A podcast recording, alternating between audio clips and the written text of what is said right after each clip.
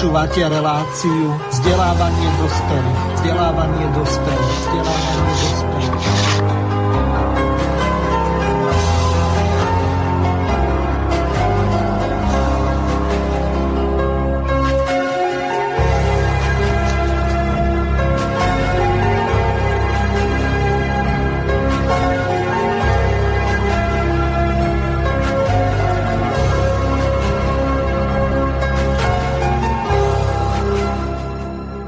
Vážení a milí poslucháči Slobodného vysielača, vítam vás e, po týždenej odmlke opäť pri počúvaní relácie vzdelávanie dospelých. V dnešnej relácii sa budeme venovať e, slovanským vzťahom a pri tejto príležitosti mám čest predstaviť vám našich hostí.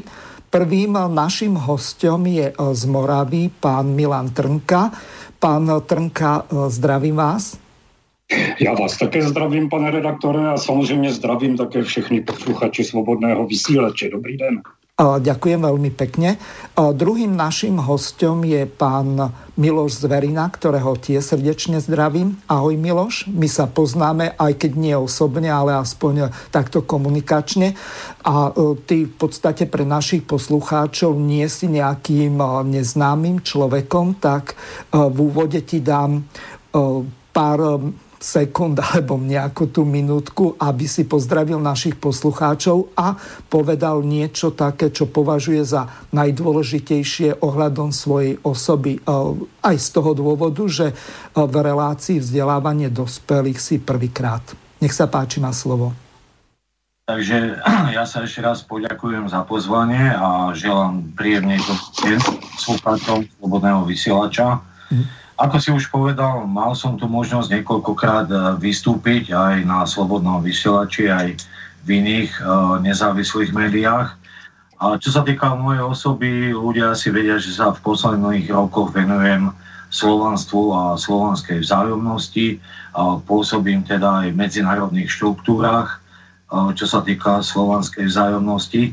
No a je to preto všetkým Všeslovanský výbor, ktorý má sídlo v Prahe je to medzinárodná nevládna organizácia. No a potom takým druhým, takou druhou väčšou organizáciou je uh, Všeslovanský zväz, ktorý má v Moskve.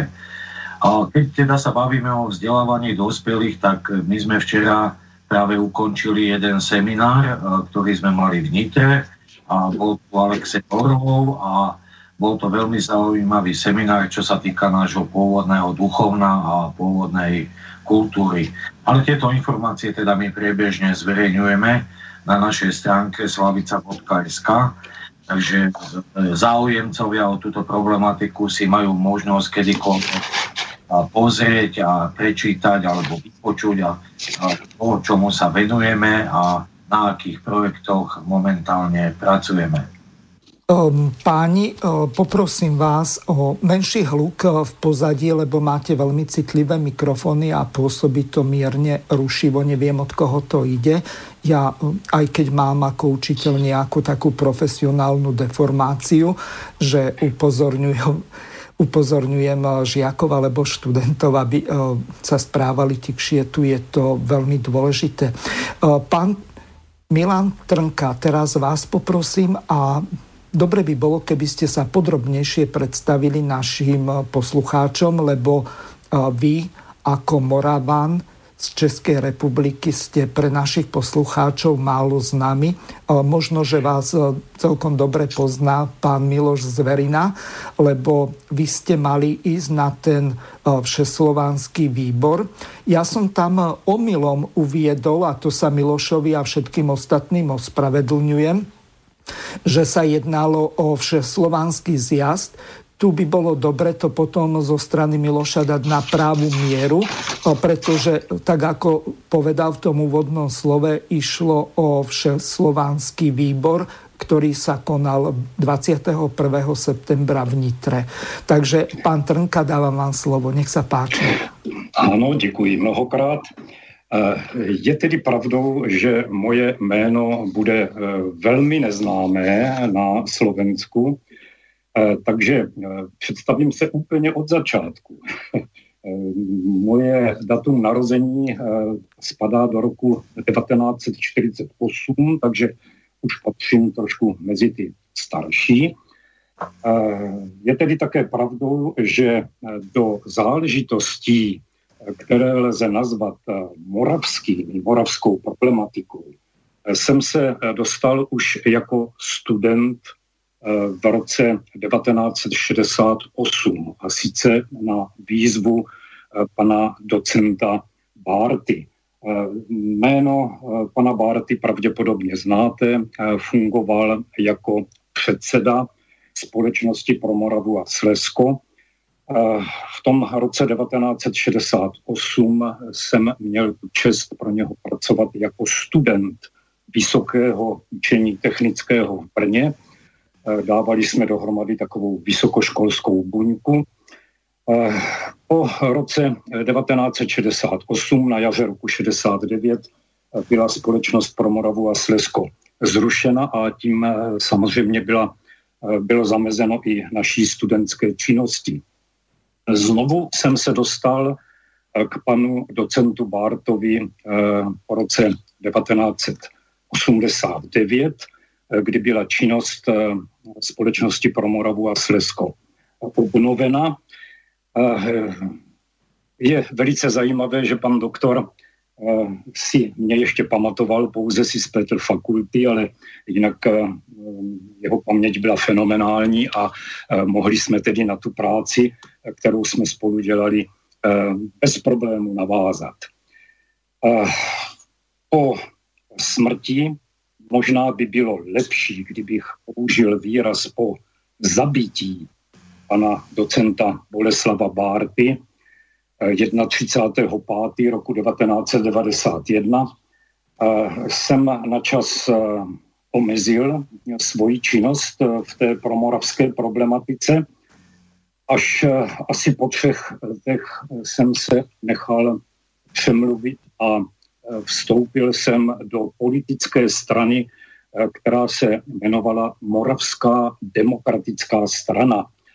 Vedl ji pan inženýr Dřímal to jméno je pravděpodobně posluchačům eh, také docela dobře známé.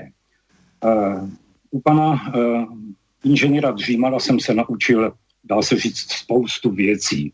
Spoustu věcí, které mě později byly velice vítané, velice potřebné, protože po změně, lépe řečeno po sloučení dvou politických stran, sice Moravské demokratické strany a společnosti pro Moravu a Slezsko, e, jsem se stal jednak nejprve místo předsedou nově vzniklé politické strany Moravané a potom jsem měl tu čest být mezi léty 2011 až 2014 předsedou této strany. To už se dostáváme vlastně k té podobě politické, moravské politické scény, tak jak vypadá v současnosti. Politická strana Moravané dále funguje, ale vedle ní se objevila na politické scéně v České republice nová strana a sice Moravské zemské hnutí to moravské zemské hnutí eh, založili eh, lidé, kteří eh, z politické strany Moravané odešli. Takže v současné době tu máme dvě politické strany, které bojují tou politickou cestou za navrácení autonomie samozprávy Moravy. Mimo tyto dvě politické strany na Moravě funguje celá řada občanských organizací. Podle novelizace občanského zákonníku v České republice se jim teď říká zapsané spolky. Já mám tu čest být od jara letošního roku v čele jednoho z těchto spolků, je to Moravský národní kongres. Eh, ten Moravský národní kongres v té své hierarchii tak nemá předsedu spolku, ale má prezidenta. Takže jsem jedním z prezidentů, prezidentem Moravského národního kongresu. Je tady ale ještě jedna funkce, kterou zastávám, a sice budeme o tom asi hovořit ještě v dalším.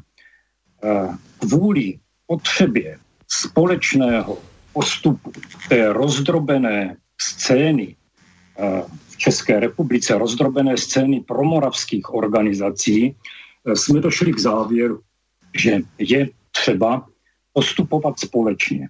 No a jestliže chceme, aby ty spolky a politické strany postupovaly v eh, těch nejdůležitějších otázkách společně, no tak se samozřejmě musí scházet. Musí si vyměňovat informace, zkušenosti. A proto vznikla uh, už v roce 2011, konkrétně to bylo 6.10.2011, vznikla, vzniklo takové neformální společenství, eh, které se jmenuje Moravský kulatý stůl.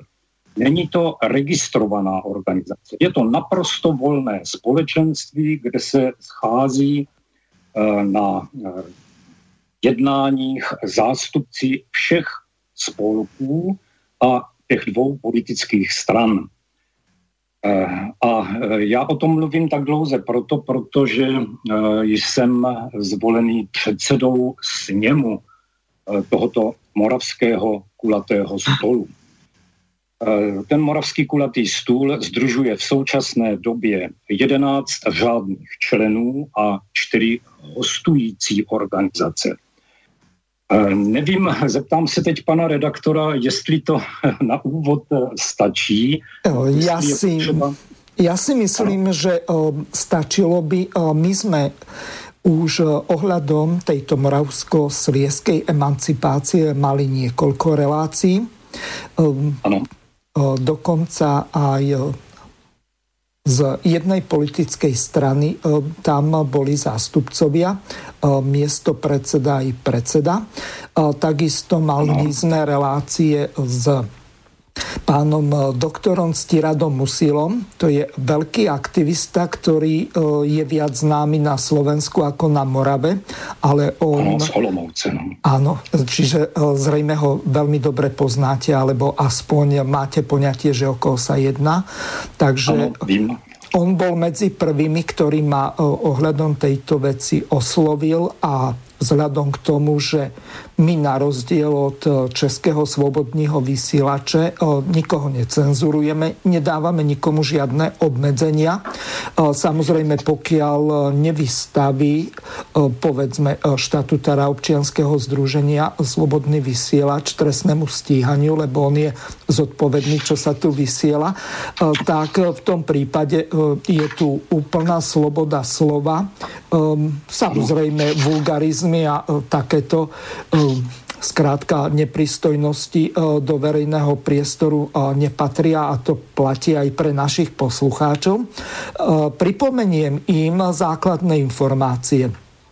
Pokiaľ máte nejaké otázky na pána Trnku alebo na pána Zverinu, tak môžete úplne kľudne využiť zelené tlačítko, pokiaľ nám funguje web stránka Slobodného vysielača, otázka do štúdia. Po prípade môžete priamo napísať do e-mailovú adresu studio.bb.juh slobodnyvysielac.sk pre českých moravských poslucháčov, tak bodka je tečka, takže to isté. A no, niekedy si z tohoto možno, že trošku robíme srandu, ale už je 27 rokov od rozdelenia Československa, tak pre mladú generáciu e, je to asi potrebné pripomenúť, lebo už ani niečo také ako e, Česká televízia na Slovensku z dôvodu nejakej regionalizácie a obmedzenia vysielania z dôvodu autorských práv, tak e, nie je povolená. Samozrejme, okrem ČT24, ktorá vysiela voľne, ale to len toľko. Skrátka, komerčné televízie napríklad boli spory napríklad ohľadom televízie Nová alebo Príma, ktoré si neprajú, aby ich, e, čo ja viem, kábloví operátori e, dávali do ich ponuky. Takže e, toľko na vysvetlenie. Ešte v tej súvislosti, ja som vás nechcel prerušovať, lebo vám to v pohode išlo veľmi dobre. Vrátim sa k tomu pánovi doktorovi alebo docentovi Bartovi, ak si, som si dobre zapísal, respektíve zapamätal jeho meno. Vy ste sa tam zmienili, že pravdepodobne bol zabitý, neviem, či zavraždený, alebo nešťastnou náhodou.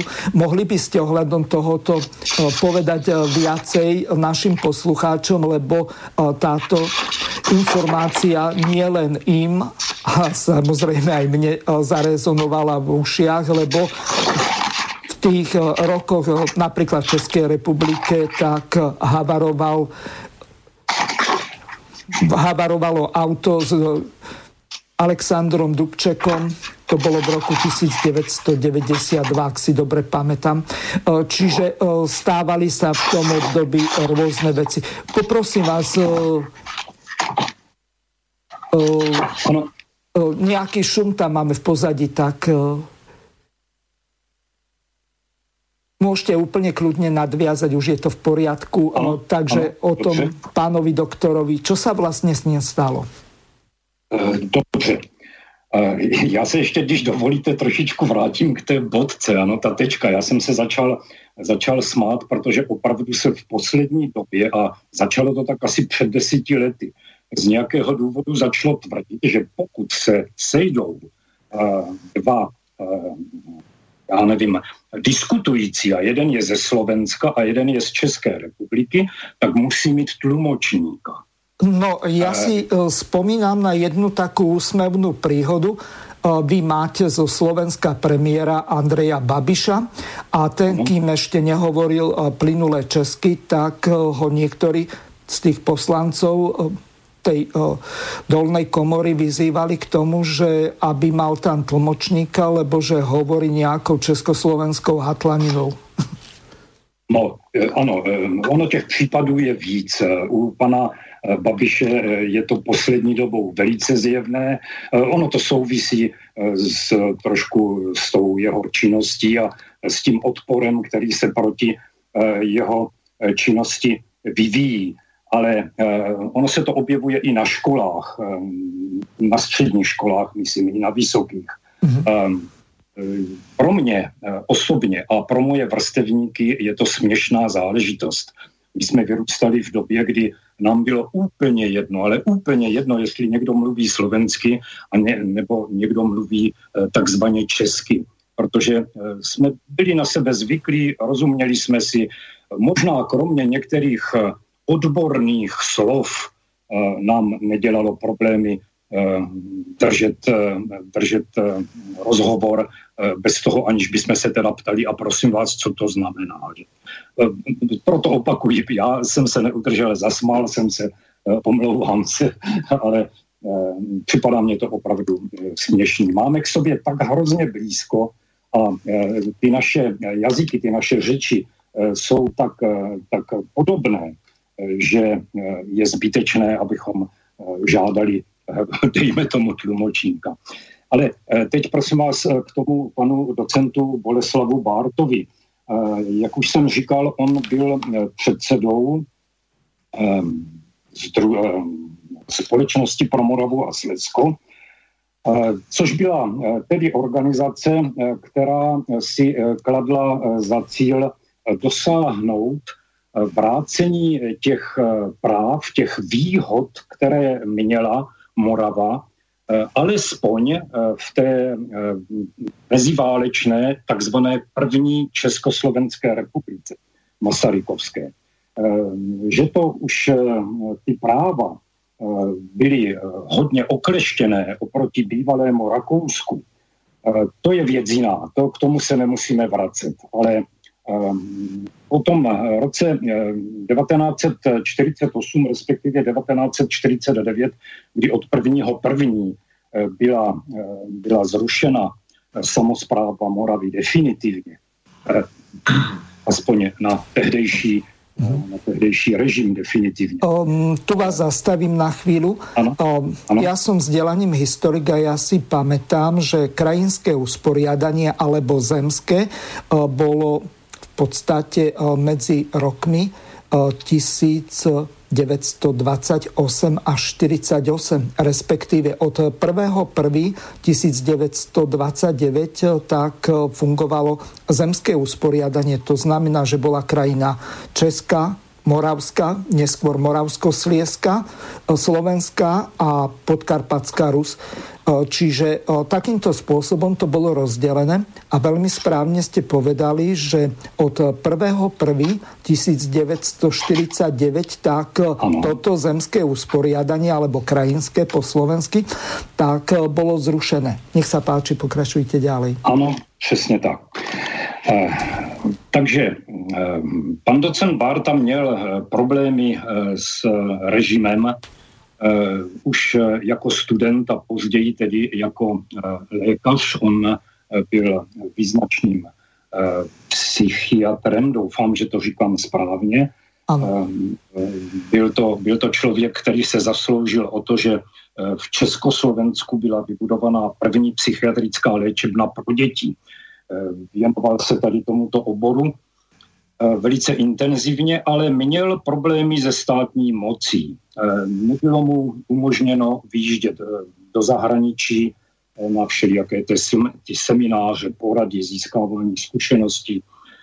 Měl i problémy vlastně s prosazováním těch svých metod lékařských. No a když se potom zapojil v roce 1968 do snahy eh, vytvořit eh, v Československu trojfederací, to znamená Čechy, Slovensko a Morava, nebo Morava se Sleskem, eh, tak měl takové potíže, že dokonce mu nebyl přiznán, nebo mu bylo odkládáno přiznání titulu docent. Ale prosím vás, toto bych, chtěli jsme mluvit o tom, jestli byl zabít nebo zemřel. Áno, to je důležité pro našich poslucháčů. Takže o to tady jde. Eh, podívejte se, pan, eh, pan docent Barta měl v době, kdy nastal ten, někdo říká převrat, někdo říká podvod v Československu, kdy se změnil režim, a vzniklo, vznikla Československá federativní republika později, že na chvíličku, tak měl už po dvou infarktech. A je známo, že když někdo prodělá dva infarkty, no tak ten třetí už nemusí přežít. Je tedy také pravdou, že pan Barta velice intenzivně začal pracovat politicky v těch volbách, které, které byly v roce 1990, tak hnutí samozprávné demokracie pro Moravu a Slezsko tak získalo vlastně tolik hlasů, že bylo třetí nejsilnější. Nebyla to politická strana, bylo to politické hnutí. A od té doby začaly útoky. Útoky na pana docenta Barty v tom smyslu, že si ta hierarchie, která se dostala k moci, byla vědoma toho, že to je člověk, který má určité charisma a že za ním lidé jdou. A že jestliže on bude vysvětlovat, že ta Morava musí dostat Eh, samozprávu, jakou měla alespoň za té první republiky, eh, tak eh, získá příznivce. A z nějakého důvodu, o těch důvodech bychom se mohli bavit dlouho samozřejmě, mu v tom mělo být zabráněno. Byl označen za spolupracovníka státní bezpečnosti, to byla taková oblíbená metoda, jak někoho znemožnit, zesměšnit. A protože se zrovna jednalo o podobě, v tom roce 1991 se jednalo o podobě Československé federativní republiky, zda to bude teda trojfederace nebo to bude dvojfederace, tak ani nebyl původně pozván na to jednání, které se konalo v Budmericích. Dostal pozvání od pana prezidenta Havla, osobní pozvání, aby se zúčastnil. Je pravdou, zachovali se také dokumenty, že byl varován, aby nejezdil na toto jednání.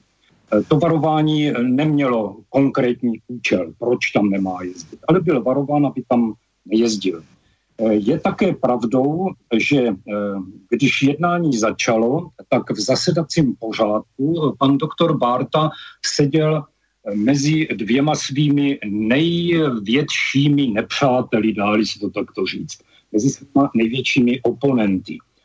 E, to samozřejmě člověkovi po dvou infarktech příliš e, nepřidá na klidu.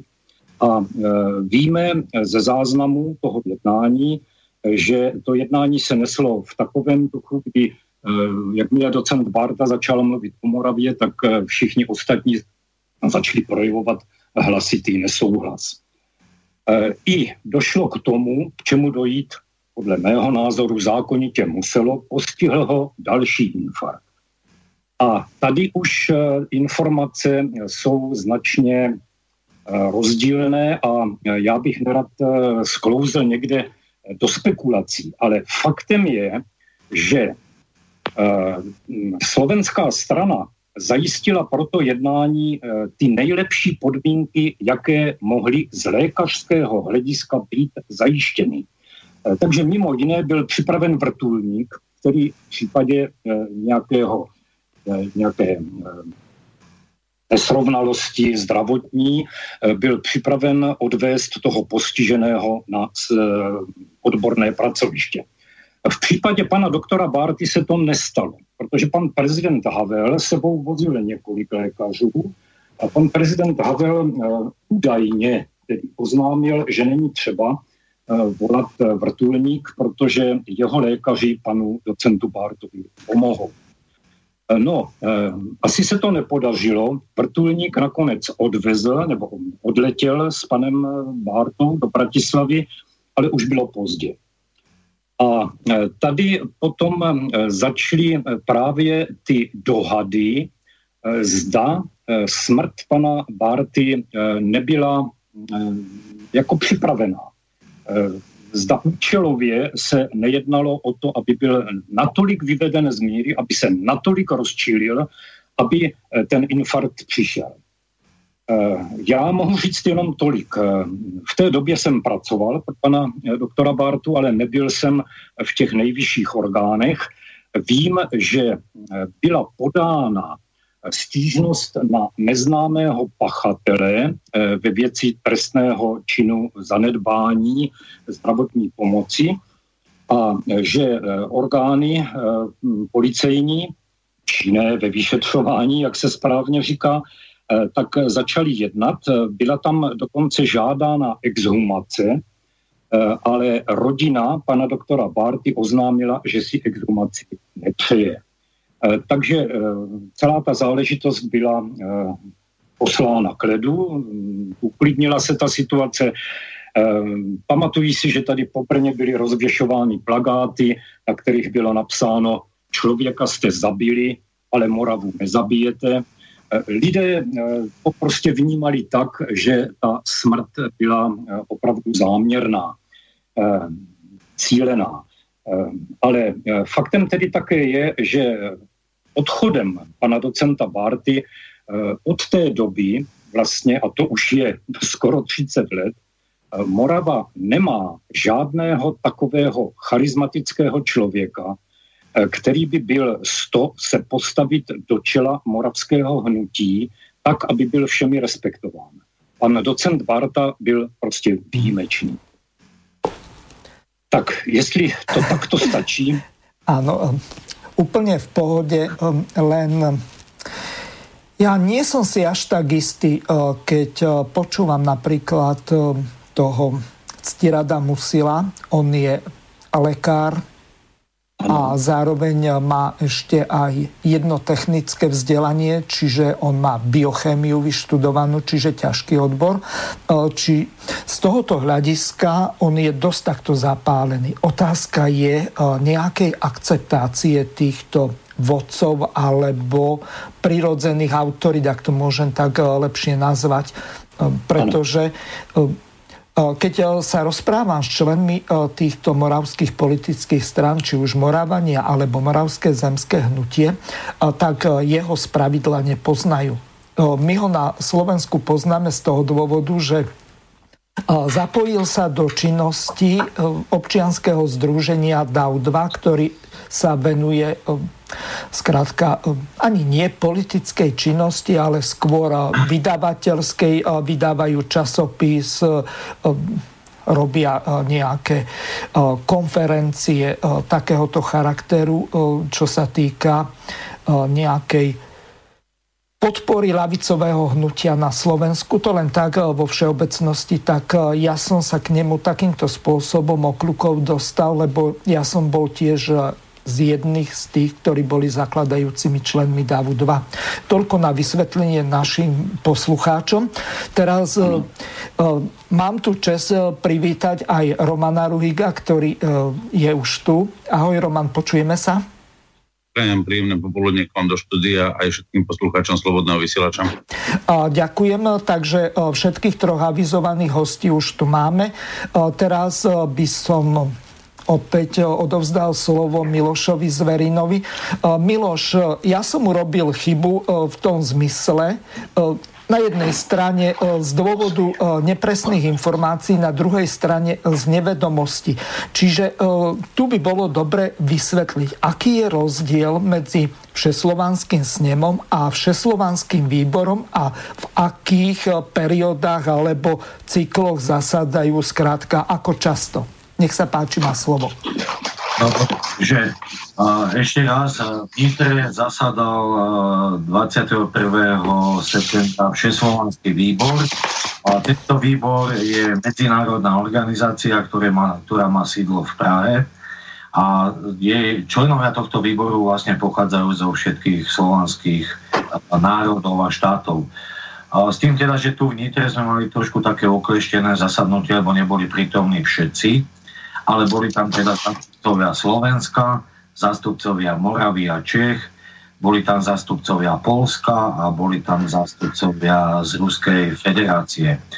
Čo sa týka slovanských snemov, tieto slovanské snemy sa organizujú nepravidelne, ne, neorganizujú sa nejak ako v nejakých presných časových periódach a posledný slovanský snem bol v Rusku v roku 2017 to bol ten snem, kde sme mali teda plenárne zasadnutie v Moskve, v štátnej knižnici a potom vlastne celý ten snem sa odohrával na, lo- na lodi kňažná Anastázia, kde sme sa plavili z Moskvy do Petrohradu po Volge a po tých teda kanáloch, ktorým je tá Volga pospájaná.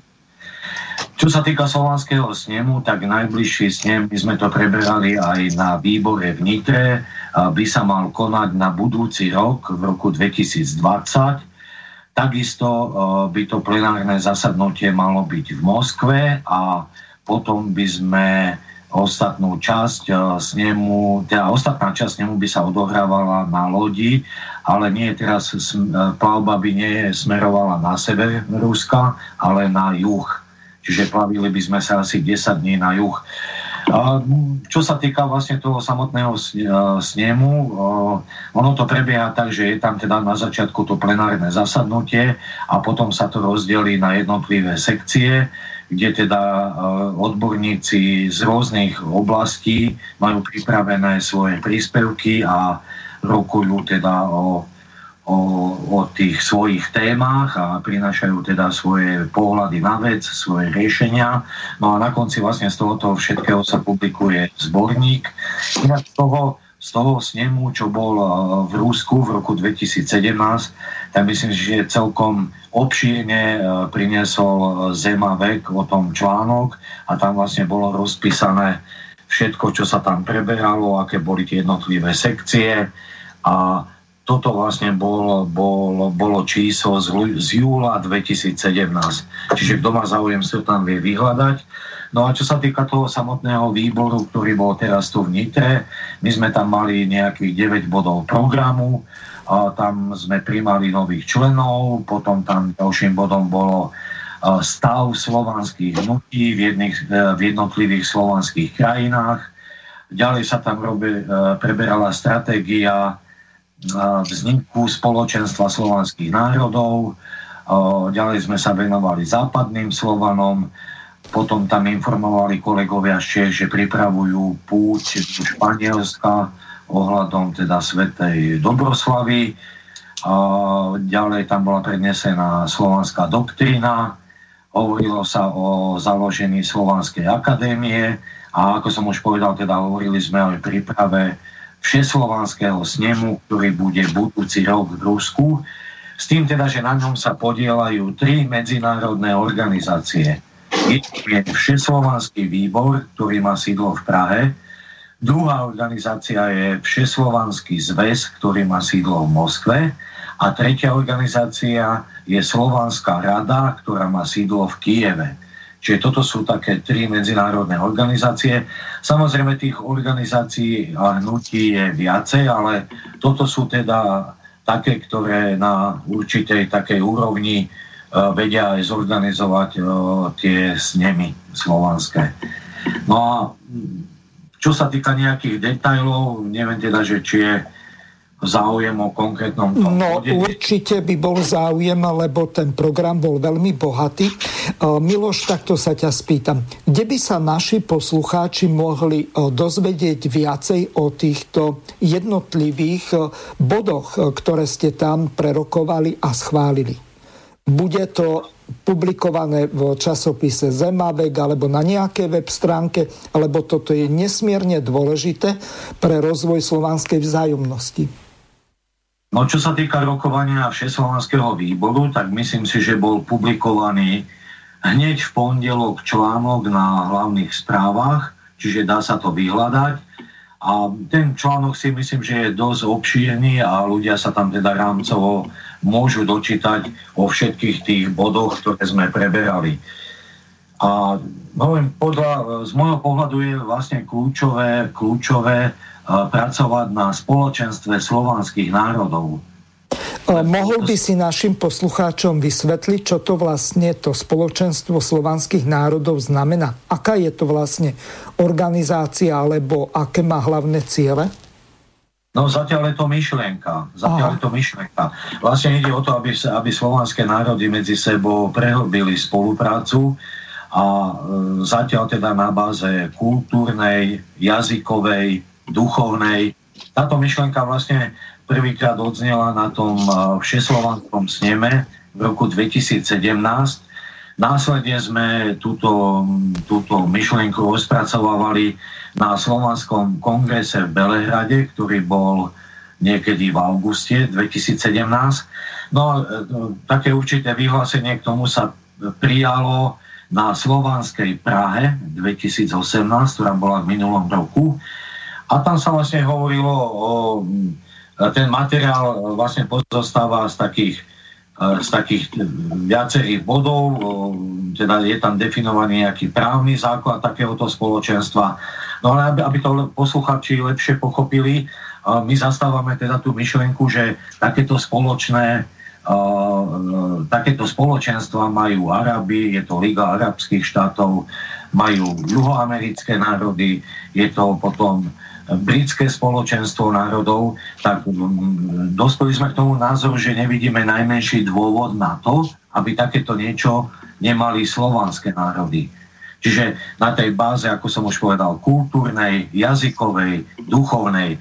No a tu ide vlastne o to, aby sme si umelo nevytvárali prekážky, čo sa týka nejakej kultúrnej, turistickej výmeny a tak, ale naozaj, aby tieto krajiny boli tomu otvorené a proste cítili tohoto spoločného slovanského ducha a za, začali už e, medzi sebou konečne spolupracovať. Takže tu ide, tu ide o to, aby sa proste definovala tá slovanská civilizácia, čím je charakteristická, respektíve slovanská kultúra. vytvoriť proste určité sekcie, aby odborníci na tom pracovali a aby, aby vlastne na základe týchto výstupov bolo možné, aby k takémuto spojeniu vôbec došlo. Takže to tak na začiatok. Neviem, potom sa môžeme aj... Spýtam sa ťa na jednu dosť dôležitú vec, alebo skôr položím ti takú otázku.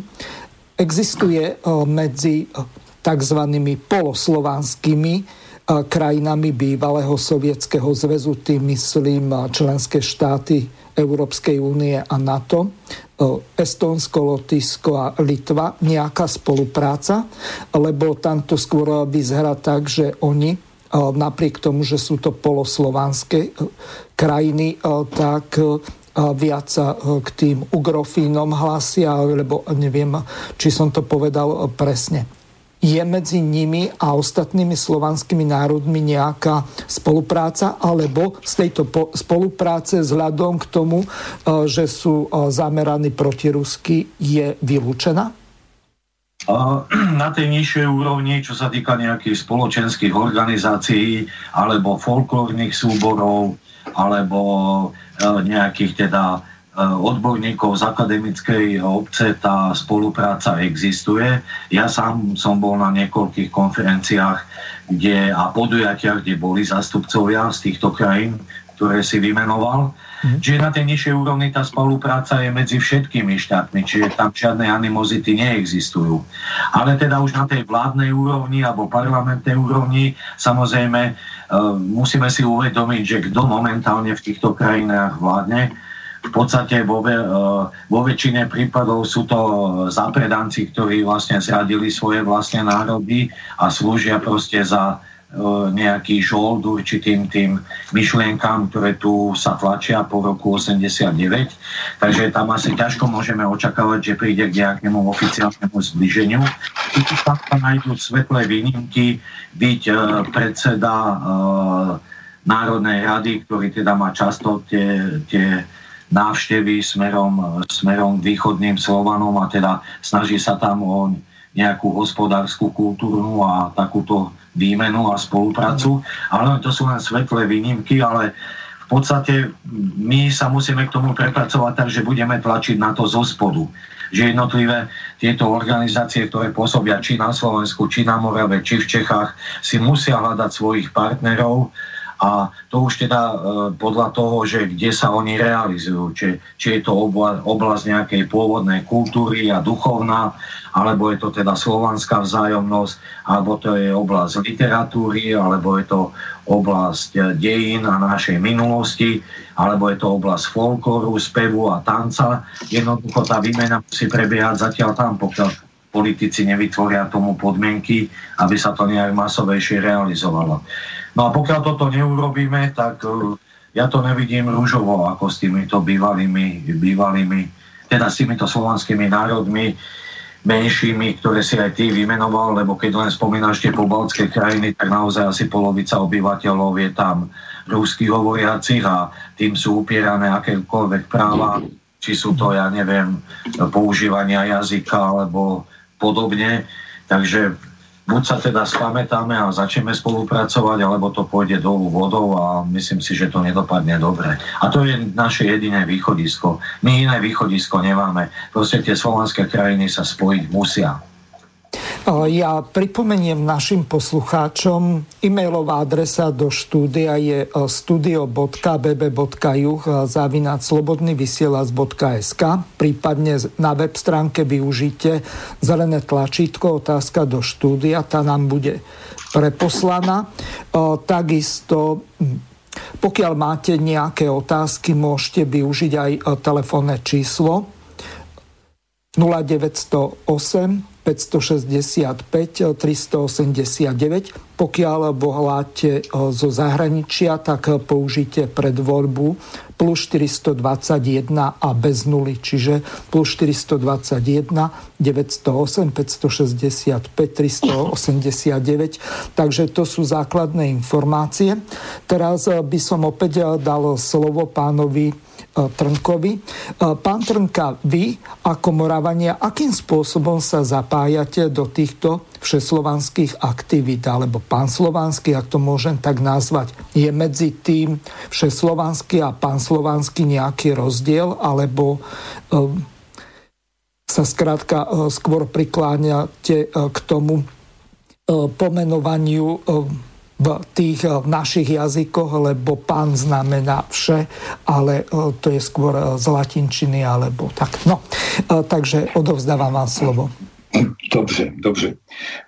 Tak na úvod bych chtěl říci, že jsem s překvapením poslouchal pana Miloše z Věžinu, protože to, co on mluvil o těch plánech nebo vyhlídkách, těch záměrech, eh, které eh, projednával Všeslovanský výbor a který by měl vést ke, společn- ke vzniku společnosti slovanských národů, slovanské doktriny, slovanské akademie a tak dále a tak dále.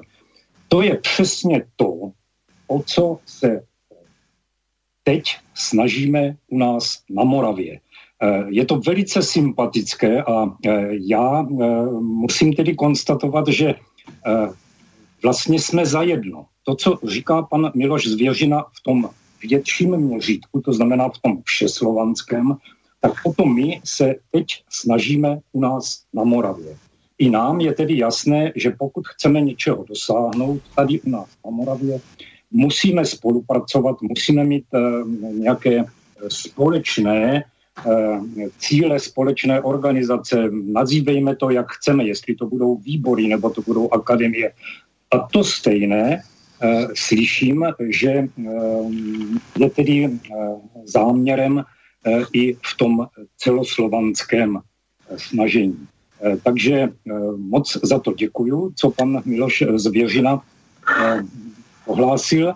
Eh, a musím tedy říct zároveň, že je mě líto, že jsem se nezúčastnil eh, tady toho jednání. O, to by bolo dobré, byl... pán Trnka, vysvetliť, lebo mňa ste informovali o tom, že sa tam beriete, chystáte ísť, čo nie je až ano. tak ďaleko, na západné Slovensko do Nitry z Moravy? Ano, ano, ano, e, jistě.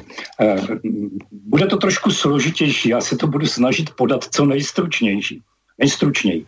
Už jsem říkal, že jsem byl na jaře zvolen prezidentem Moravského národního kongresu, zapsaného spolku a samozřejmě bylo zvoleno i nové vedení.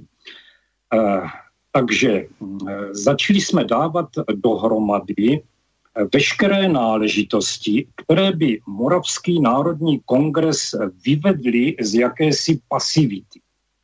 E, není tajemstvím, že e, členové jsou většinou už starší, že jsou to starší ročníky, potřebujeme mladé lidi, potřebujeme omladit.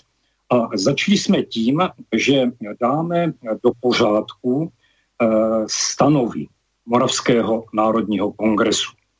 Eh, ty stanovy eh, v současnosti prochází eh, debatou, rozpravou členů Moravského národního kongresu o tom, jak by jednotlivé odstavce stanov měly vypadat. A jedna z těch úprav se týká právního postavení takzvaných menších uskupení, jejichž členové jsou sice členové Moravského národního kongresu, ale zároveň pracují v nějaké jiné promoravské organizaci, která je ale početně velice malá, případně není ani zaregistrovaná. Eh, chceme jim umožnit, aby eh, pod tou střechou Moravského národního kongresu mohli pracovat s tím, že si ponechají svoje identifikační číslo, svůj název, budou si dělat prostě svoje věci, ale ve spolupráci s ostatními eh, pod tím Moravským národním kongresem. Eh, je to záležitost právnická, samozřejmě se musí najít příslušné formulace, aby vyhovovali zákonníku. No a teď nastala ta situace. Jedna z těch menších, řekněme, přidružených organizací je Moravský slovanský výbor. Moravský slovanský výbor je vlastně členem eh, toho eh, všeslovanského výboru v Praze, ale eh, není přeregistrovaný. To znamená, úřady mi mohly zakončit, že a prohlásit tenhle ten, tenhle ten spolek, tenhle ten moravský slovanský výbor za nefunkční, zrušený. A tihleti lidé říkají ano, proč by měl být Moravský národní kongres přijímán jako člen, jako nový člen Eh, všeslovanského výboru, když de facto my těmi členy jsme. Eh, a vzniká myšlenka, že se tam tedy eh, zúčastní oni. Z toho sešlo, z nějakých důvodů, nevím už, co tam bylo, zdravotní problémy a tak dále. A byli jsme jako Moravský národní kongres požádáni, abychom Všeslova, pardon, omlouvám se, Moravský slovanský výbor vnitře zastupovali. Jenomže ono to opravdu podle těch zastaralých stanov Moravského národního kongresu nejde. Takže jsme se nakonec rozhodli, že pojedeme do Nitry jako pozorovatelé. Ale tohleto nám e, vlastně e, ty členové Moravského národního kongresu neschválili do doby, než budou nové stanovy a než ty stanovy budou schválené. Ehm, je to možná trošičku přehnaná eh, myšlenka, ale eh, opravdu my přísně dodržujeme to, aby eh, se, se všemi tak důležitými rozhodnutími, jako je členství Moravského národního kongresu nebo některé přidružené organizace v nějakém jiném uskupení, aby to podléhalo schválení celé všech členů Moravského národního kongresu. Podzimní zasedání máme v listopadu. Čili v listopadu by se mělo rozhodnout, jak to bude vypadat. Buď požádá Moravský národní kongres o žádné členství ve Všeslovanském výboru, anebo zůstane členem ten Moravský slovanský výbor. Eh, tak eh, možná jsem to řekl zbytečně dlouze a zbytečně... Nie, ale... toto bolo potrebné vysvetliť našim poslucháčom a takisto aj vašim partnerom zo Slovenska, napríklad pánovi Zverinovi, ktorý je z hodovokolnosti z Nitry, lebo zrejme a jeho to zaujímalo, že e, prečo ste tam neprišli a zrejme boli ste očakávaní. E, Miloš, e, dobre by bolo, keby si vysvetlil našim poslucháčom, ako to vlastne funguje na Slovensku. Tento slovanský alebo pán slovanský či všeslovanský výbor, koho vlastne združuje a lebo ohľadom tohoto je príliš málo informácií e, pre bežných ľudí, lebo buď majú problém to niekde dohľadať, buď e, o to nemajú nejaký eminentný záujem, lebo nevidia e, v tom nejaký extra prínos. Môžem sa hlboko míliť, budem rád, ak ma opravíš, doplníš. Dajte nám na rok média a budú v tom vidieť prínos. uh, takto. Čo sa týka uh, tých pojmov, lebo vidím, že tu používate tie fo- uh, pojmy ohľadom slovanstva, mm. čiže panslavizmus je pojem, ktorý vznikol na Slovensku a to bolo v 19. storočí, s tým, že v Čechách sa presadzoval, presadzoval autostro, aut, austroslavizmus. A čo sa týka južných Slovanov, to bol ilirizmus a v Rusku to bolo slavianofilstvo. Čiže to sa, čo sa týka pojmov. V súčasnosti hovoríme o všeslovanstve, slovanskej vzájomnosti alebo všeslovanskej vzájomnosti alebo o slovanskej jednote. Takže to je súčasnosť. No a čo sa týka teda e, toho, e, ako to vypadá na Slovensku, e, tento výbor to je medzinárodná organizácia, ktorá má sídlo v Prahe a ktoré členovia tohto výboru sú zástupcovia z jednotlivých slovanských krajín. Ale v samotných krajinách pôsobia proslovanské organizácie. No ja som e, práve mal takúto správu, ja som ho síce nemal písomne pripravenú, hovoril som len z hlavy, ale práve tá moja správa hovorila o tom, že aký je stav slovanského hnutia na Slovensku. A v podstate ja som tam informoval o tom, že okrem nášho združenia Slavica, z Nitry, ktoré sa otvorene hlási k slovanstvu a k slovanskej zájomnosti, tak je tu ešte uh, Združenie slovanskej vzájomnosti v Bratislave, ktoré je teda staršie a vzniklo na začiatku 90. rokov, kde bolo kopu významných uh, ľudí z, akadem- z akademickej oblasti a pôsobilo len, ako už kolega hovoril na samom za- začiatku, títo ľudia sú starí, oni jednoducho niektorí aj zomreli a tak, že naozaj by to žiadalo takú generačnú výmenu.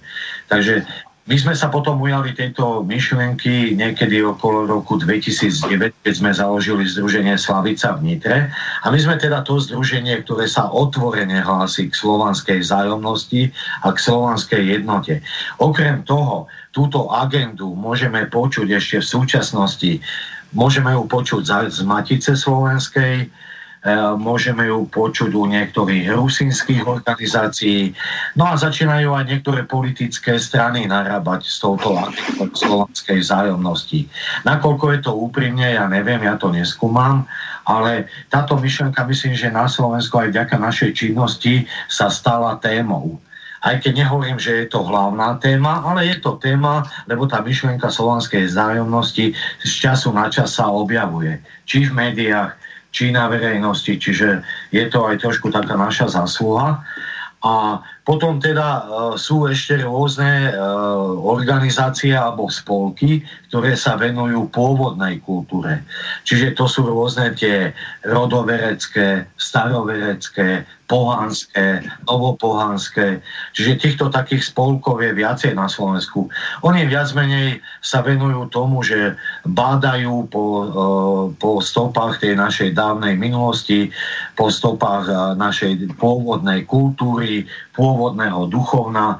Všetci možno určite poznáte Žiarislava, ten sa tomu venuje od 90.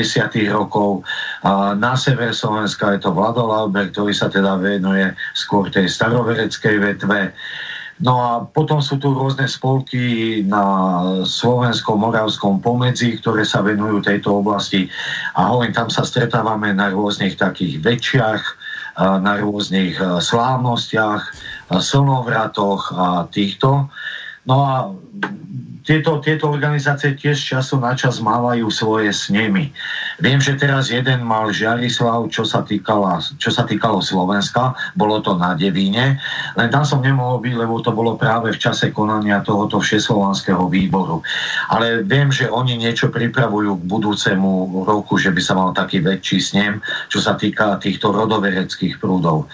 Samozrejme, e, čo sa týka kresťanských organizácií, alebo kresťanstva ako takého, tam sa priznám, že ja som veľmi nezachytil, že by slovanstvo bolo pre nich témou.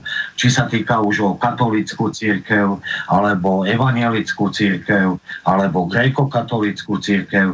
Ako tam v podstate hovorí sa, že v minulosti bola teda e, liturgickým jazykom staroslovenčina, staroslovenské písmo, sme e, spoločných svetých alebo tých kňazov, ktorí teda vládli, vládli v, tomto, v tomto regióne karpatskom, ale ne, nepočujem teraz, že by sa výrazne hlásili k slovanskej vzájomnosti.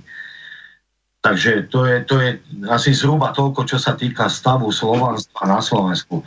Samozrejme v Čechách eh, si myslím, že je to asi obdobné, že tie problémy v Čechách na Morave a Sliesku sú podobné že zatiaľ teda tých ľudí nie je veľa, ale ja zastávam ten názor, že ani štúrovcov nebolo veľa a že aký to malo efekt o niekoľko desaťročí, to, čo oni urobili. Lebo v podstate ich bolo niekoľko desiatok, ale to, čo, čo oni urobili, čo sa týka aj toho slovanstva alebo uh, slovenskej identity, tak malo to dosah až v tých neskorších uh, desaťročiach. Už dávno teda neboli medzi nami. Takže ja si myslím, že toto má význam robiť, keď aj niekedy ľudia hovoria, že a vedie vás málo, veď na tie podujatia veľa ľudí nechodí, tak ako teraz sme napríklad robili ten slovenský národný pochod, kde sme pochodovali za hodnoty. Takže, ale v podstate na tých sprievodných podujatiach bolo 300-400 ľudí, a na samotnom pochode 30-50 ľudí. Takže to znamená, že tie myšlienky si tí ľudia zo, se, zo sebou odnesú a našou úlohou nie je nič iné, iba preniesť proste ten plamienok toho slovanstva do ďalšej generácie. Jednoducho my to musíme preniesť ďalej, lebo pokiaľ to teda robiť nebudeme, tak tieto myšlienky sa stratia, nebudú existovať a my sa stratíme s nimi. Takže asi toľko teraz. Ďakujem ti veľmi pekne. Zahráme si teraz jednu pesničku, aby ste si aj vy oddychli. Potom prejdeme k tým ďalším dôležitým veciam. Do určitej miery by sme sa venovali aj podkarpatskej Rusy a takisto aj otázke toho, čo nás do určitej miery rozdeluje. Nerad by som bol, aby táto relácia vyznela nejako konfrontačne, ale zámerom je, aby v podstate veci sa vrátili do tých pravých kolají, ako je to v súlade s medzinárodným právom a ďalšími vecami. V druhej časti budeme mať tu právnika Romana Ruhiga, tak sa ho aspoň rámcovo spýtam, lebo každá táto otázka by si zasluhovala špeciálnu prípravu, špeciálnu reláciu a ísť do detajlov. Na to čas nebudeme mať. Takže normálny život eh, Simona Martausova. Chcem úplne normálny život, normálne dni chcem a zda veľa. Chalúbku v horách a záhradu so susedmi zdieľať. Len tak objať si muža a mať pocit, že mám kam ísť len tak objať si muža a mať pocit. Mne stačí izba, láska, čo siaha až do hlbokých jam.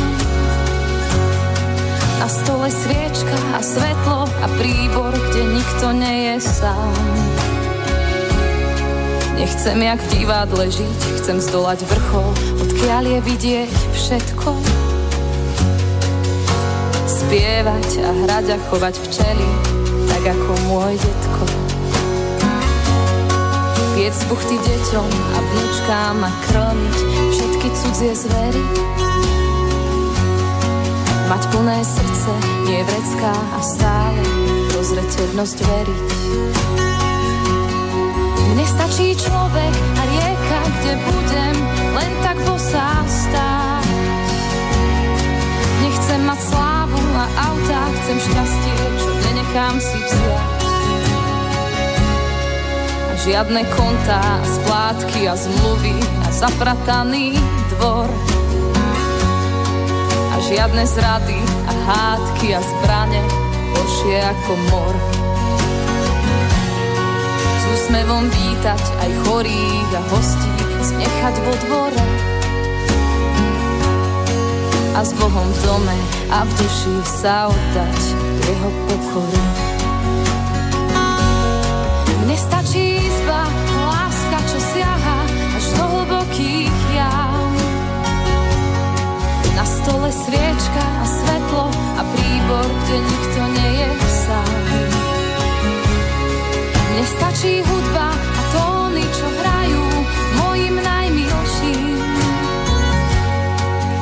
Nestačia oči, čo vedia dobre od zlého odlíšiť. Chcem úplne normálny život a normálne dni. Chcem a zda veľa. No asi nie. Každý chce mať normálny život a chce normálne žiť, mať normálnu rodinu a postarané o základné životné istoty.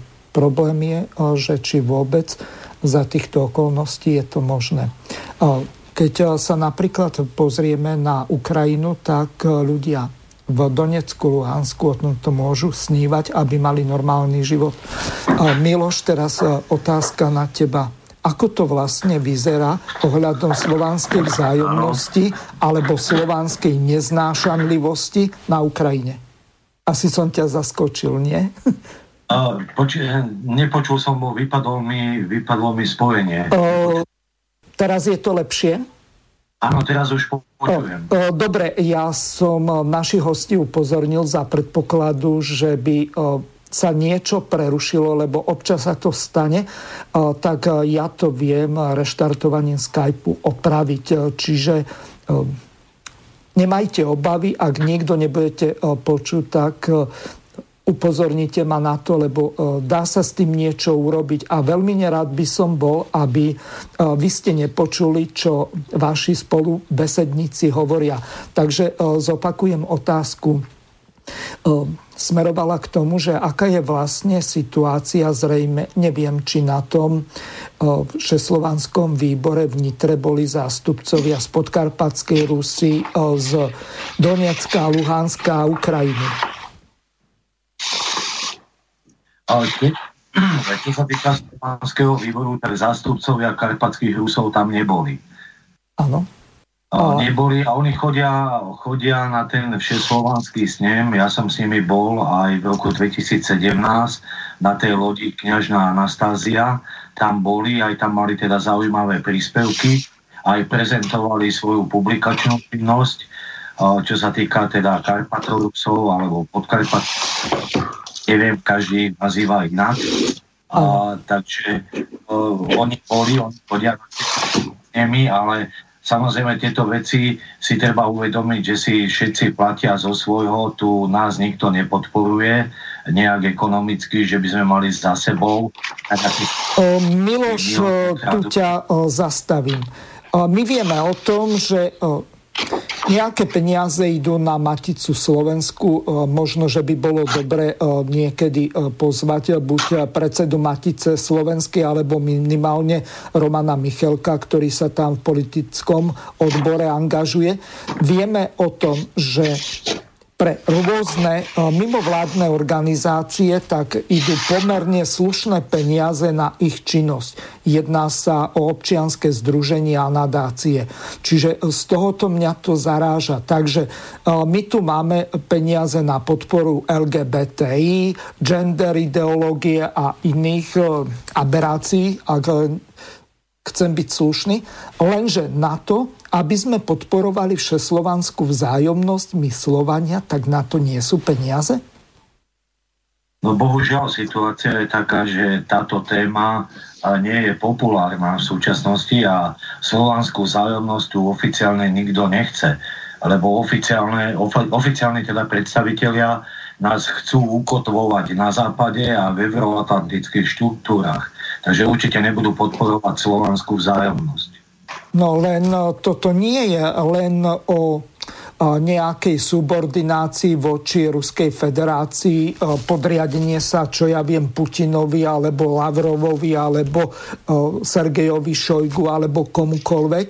Tu skôr ide o to, aby tieto slovanské národy začali medzi sebou normálne vychádzať, nerobili si zle a dokonca, aby ten nacionalizmus neprerastol do ultraextrémizmu, kde v podstate Slovan Slovanu, Slovanovi je v podstate vlkom, čiže snaží sa zneužiť ho, využiť, podriadiť si ho, či už politicky alebo ekonomicky. Toto je ten najväčší problém z toho dôvodu, že vidíme napríklad na podkarpatskej Rusi tie aktivity napríklad Maďarov. Rozdávajú tam pre tú 150 tisícovú maďarskú menšinu na juhu podkarpatskej Rusy, Zakarpatská Ukrajina oficiálne, od roku 1946 má tento názov, respektíve od 29. júna 1945, keď Beneš a spol podpísali spolu s komunistami dohodu o tom. A tu by bola jedna dozásadná otázka na Romana Ruhiga. Ty sa venuješ aj medzinárodnému právu a chcel by som sa ťa spýtať. Za predpokladu, keď sa pozrieme napríklad na právne alebo medzinárodno právne postavenie Beneša. Beneš, ak si dobre spomínam, tak on abdikoval niekedy v septembri alebo v, októbri 1938. Po ňom v druhej Československej republike bol prezidentom Hácha. Emil Hácha bol prezidentom. Čiže on de facto vzhľadom k tomu, že nemal žiadnu právnu kontinuitu po vojne, nemohol byť prezidentom ani v demisii, na základe čoho vlastne Beneš konal. A takisto e, druhá zásadná otázka. Nejaká dočasná vláda bola zostavená zo samozvancov, alebo ako, ktorí v podstate nemali z hľadiska ústavy žiadnu právnu legitimitu, pretože prvé voľby boli až v máji 1946 a za riadného prezidenta bol Beneš zvolený až v júni 1946. Tak mňa tu zaráža jedna neviem, či to, ako to vlastne z právneho hľadiska nazvať anomália, alebo skôr porušenie medzinárodného práva, pretože tí, ktorí robili nejaké dohody, zmluvy a vrátanie Benešových dekretov. Boli aj tie, ktoré vychádzali napríklad z postupimskej konferencie, napríklad o, ohľadom odsunu Nemcov, ktorí kolaborovali. Tam sa jednalo o 2,5 milióna Nemcov. E, takisto, e, či už to boli sudeckí alebo karpatskí Nemci alebo Prasky dokonca. E, a na druhej strane sa jednalo o repatriáciu e, slovenského a maďarského obyvateľstva. Tam sa vymenilo 70 tisíc e, ľudí, to znamená z dolnej zeme prišlo 70 tisíc na slovenské územie a zas zo Slovenska bolo, neviem či to nazvať, vyhostených alebo repatriovaných zhruba 70 tisíc Maďarov. Čiže tu Maďari nemajú z hľadiska medzinárodného práva nejaký extra nárok. Môžem sa míliť, môžeš to dať do poriadku alebo do právneho kontextu, ak sa v týchto veciach medzinárodno právnych orientuješ? Keby som nadviazal, ak môžem ešte v také krátkosti na tú tému, ktorú ste hovorili o slovanskom vzájomnosti a spomínala, bola tam spomenutá aj Matica Slovenskej a v zápäti by som odpovedal aj na tú otázku tej podkarpatskej Rusy a jej odčlenenia a ano. akom právnom štádiu vlastne táto podkarpatská alebo respektíve aj e, nejaký historický prierez, právny historický prierez, ako vlastne podkarpatská Rus sa odčlenila od, Česko, od e, Československa, alebo respektíve keď sa aj pričlenovala Československo. Uh, čo sa týka Československej vzájomnosti, treba povedať, keď sa spomínala Matica, že v 25. septembra v roku 2014 e, vznikol aj nový záujmový odbor Matice Slovenskej a to odbor Slovenskej vzájomnosti. Takže Matica takýto odbor prijala v rámci svojej štruktúry Napriek tomu je treba povedať, že tento odbor nefunguje s príspevkou Matice, ktoré prichádzajú do Matice na keď Matica využíva iným smerom a jednotlivé odbory sú tzv. samoplacovia z tých uh, členov. To znamená, že samotný odbor nemá vlastné finančné prostriedky naviac ako na kavu, keď sa jej členovia stretnú. Uh, takže existuje tento odbor Matice, bolo založený v roku 2014 prvý, prvou takou myšlienkou bolo spájanie kultúrnych Um, Roman, na chvíľu ťa pre, preruším. Uh, poprosím vás v pozadí, uh, vy dvaja, ktorí nehovoríte, skúste si bielým tlačítkom vypnúť mikrofón, lebo veľmi rušivo to pôsobí nielen pre mňa, ale aj pre Romana a našich poslucháčov. Takže ďakujem vám veľmi pekne. Ikonka biela, na tu si kliknite a stlmite si mikrofón. Keď budete chcieť hovoriť, tak e, sa znovu zapojte. Ďakujem za pochopenie. Román, odovzdávam ti slovo. Odbor slovenskej vzájomnosti v rámci Matici bol prioritne venovaný realizácii projektu pod názvom Spájať kultúrou, plavajúcimi galériami, západoeurópske a východoeurópske akvatória, vodnými cestami, kde tento nový odbor vlastne prezentoval kultúrne hodnoty našich uh, umelcov. V tomto prípade to bol prvý umelec uh, pán Marta Pokračuj ďalej, aj keď s tým hlukom asi v pozadí nič neurobíme. Akademický maliar Benka. K tomu by som chcel povedať, že vlastne existuje takýto odbor. Ja schvalujem všetky možné spájania všeslovanskej vzájomnosti na všetkých úrovniach. Ako bolo aj povedané ešte pred pesničkou, že najväčší problém je, že médiá neinformujú o týchto skutočnostiach a jednotlivé odbory alebo organizácie sú potom trošku delené, trieštené a nepoznajú vzájomné akcie, ktoré sa vykonávajú a tým pádom títo ľudia o sebe nevedia. Ja si myslím, že na Slovensku je veľmi veľa ľudí, ktorí uh, súhlasia so všeslovenskou zájomnosťou a spolupracou uh, s národmi, ktoré sú nám veľmi blízke, ako sú to aj Češi, Poliaci, Ukrajinci, Rusi, uh, Slovinci, Srbi, Chorváti. Proste všade, kde je tá kultúrna identita v tom jazyku a v ostatných hodnotách, či to je folklore, speve, tance, ale aj uh, rôznych remeselných činnostiach, ale aj oblečení, to znamená krojového výzdoby, sú si vzájomne blízke. Myslím si, že táto spolupráca do budúcnosti má veľký význam a vyslovene je potrebné spájať slovanské národy v tých kultúrnych, identických hodnotách a vzájomnej spolupráci a zároveň aj predstavať do budúcnosti našim generáciám, že naozaj tí otcovia a matky našich národov nám niečo priniesli a treba to dozdať vlastne ďalším generáciám ďalej.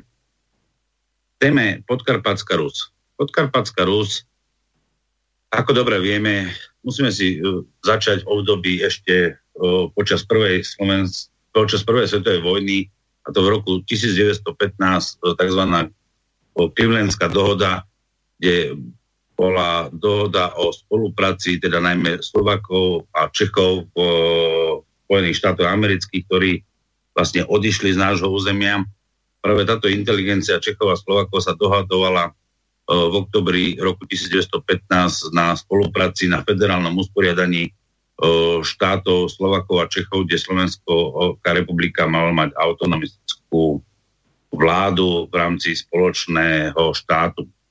Neskôr prichádzala Pittsburghská dohoda, ktorá bola už e, v roku 1918 ktorá vyslovene usporiadovala aj vzťah Československa, kde mali byť autonómne e, funkčné štáty, alebo respektíve mali postúpiť autonómiu v rámci jedného štátu Československej republiky a to mali byť Češi, Slezania, Moravania, Slováci.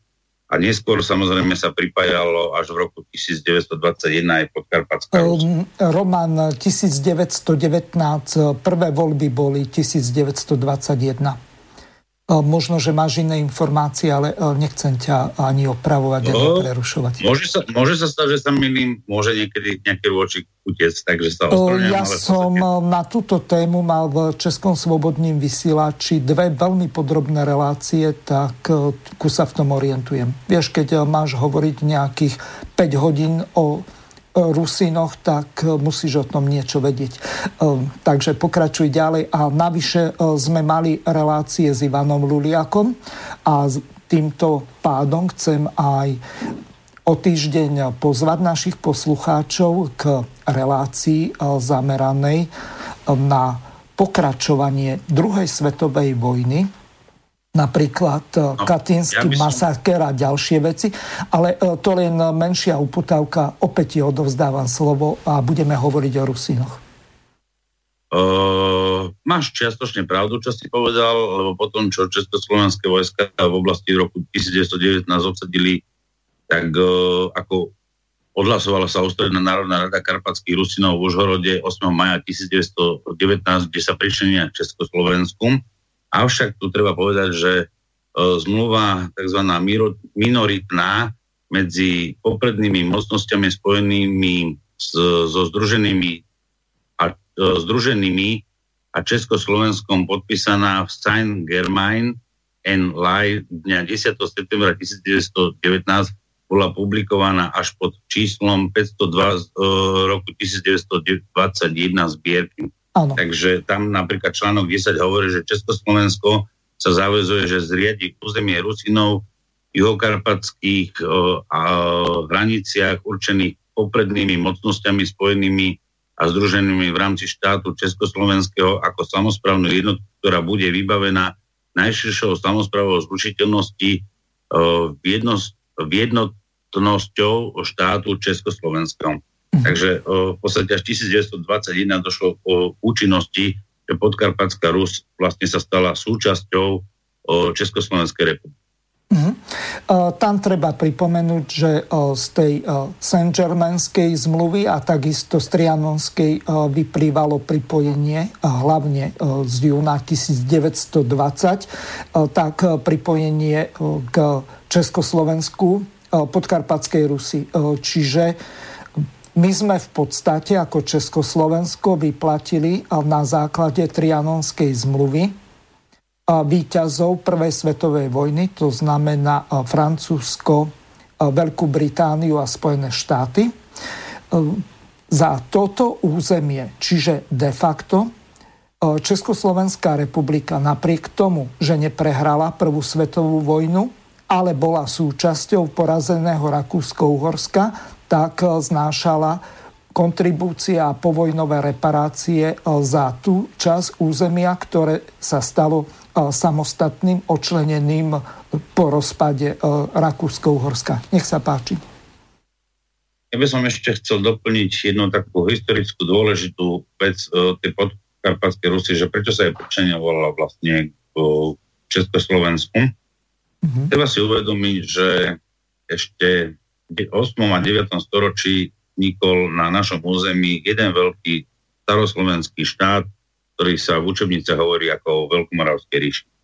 Práve už v tom období zača Svetopluka práve aj územie pod, podkarpatskej Rusy patrilo územiu práve tohto prvého štátoprávneho útvaru, hovoriac v dejinách Júčby Veľkomoravskej ríši. Takže vlastne toto územie, dá sa povedať, už tisíc rokov bolo súčasťou Československa. Práve preto aj Podkarpatská Rus po prvej svetovej vojne mala snahu sa pripojiť e, k územiu, ktoré vlastne patrilo Slovákom, alebo neskôr teda už Čechoslovákom.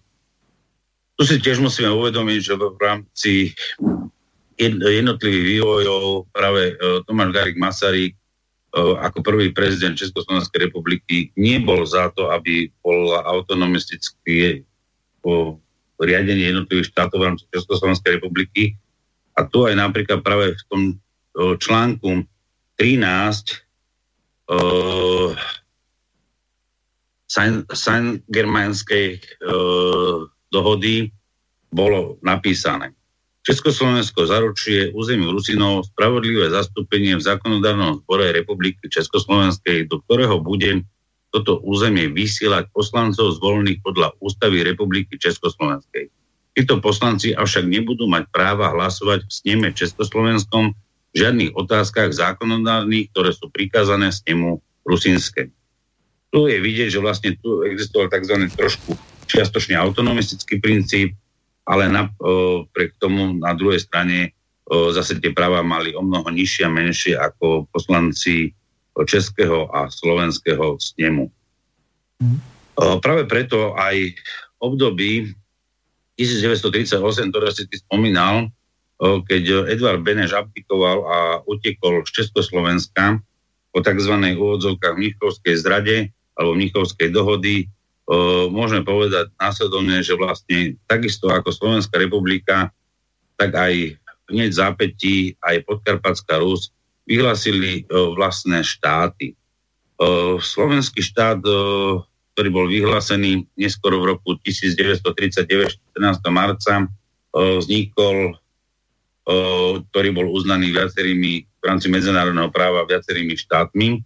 Avšak podkarpatskú Rus trošku dejiny úplne zaskočili a tesne po vyhlásení autonómii obsadili, dá sa povedať, Maďari, ktorých sa snažili o ucelenú celistvosť bývalého Uhorska a okamžite boli vlastne aj obsadení a stratili, dá sa povedať, zase tú samozprávnu moc, ako ju mali. Uh-huh. Obdobím uh, po druhej svetovej vojne v roku 1945, kedy sa Edvard Beneš vrátil na územie Československa a slúžil opäť ovládnuť Československo vo forbe prezidenta, tak v tej dobe môžem povedať, že 29. júna 1945 v Moskve bola uzavretá zmluva medzi Československou a Sovietskou socialistickou republikou o Zakarpatskej Ukrajine, kde bolo dohodnuté, že Zakarpatská Ukrajina a jej pomenovanie zmluve sa členuje do Ukrajinskej sovietskej socialistickej republiky. Realizovanie tejto zmluvy bolo dané ústavným dekretom prezidenta Beneša člán číslo 60 lomeno 1945 zbierky do dňa 1. septembra 1945 a ústavným zákonom číslo 2 lomeno 1946 zbierky 22. novembra 1945 o úprave hraníc do Sovietským zväzom socialistickým schváleným dočasným národným zhromaždením, ktorým bol to zmluvou vyjadrený súhlas a potvrdená mena hraníc Československej republiky. Tu si môžeme povedať, že vlastne o, tento ústavný článok po 89. vlastne stráca absolútnu platnosť, to znamená v roku 1990 keď sa 1. septembra príjmali ústavy Čechov a Slovakov, kde vznik od 1.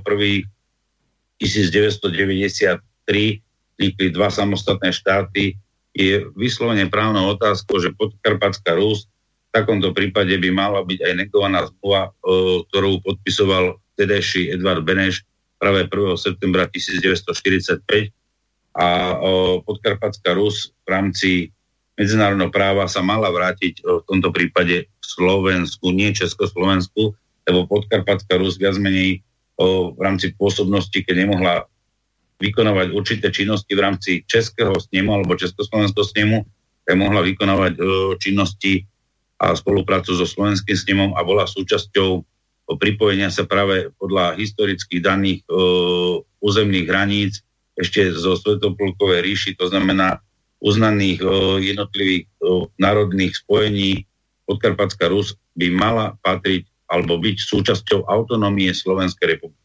To sa však bohužiaľ do dneska nestalo a zo žiadnych politikov ani o toto nejakým spôsobom záujem nejaví, tak ani zo Slovenskej republiky a už nehovoriac o tom, že Podkarpatská Rus nemá vlastnú samozprávu pod o, ukrajinským vedením o, ukrajinského štátu v Kieve.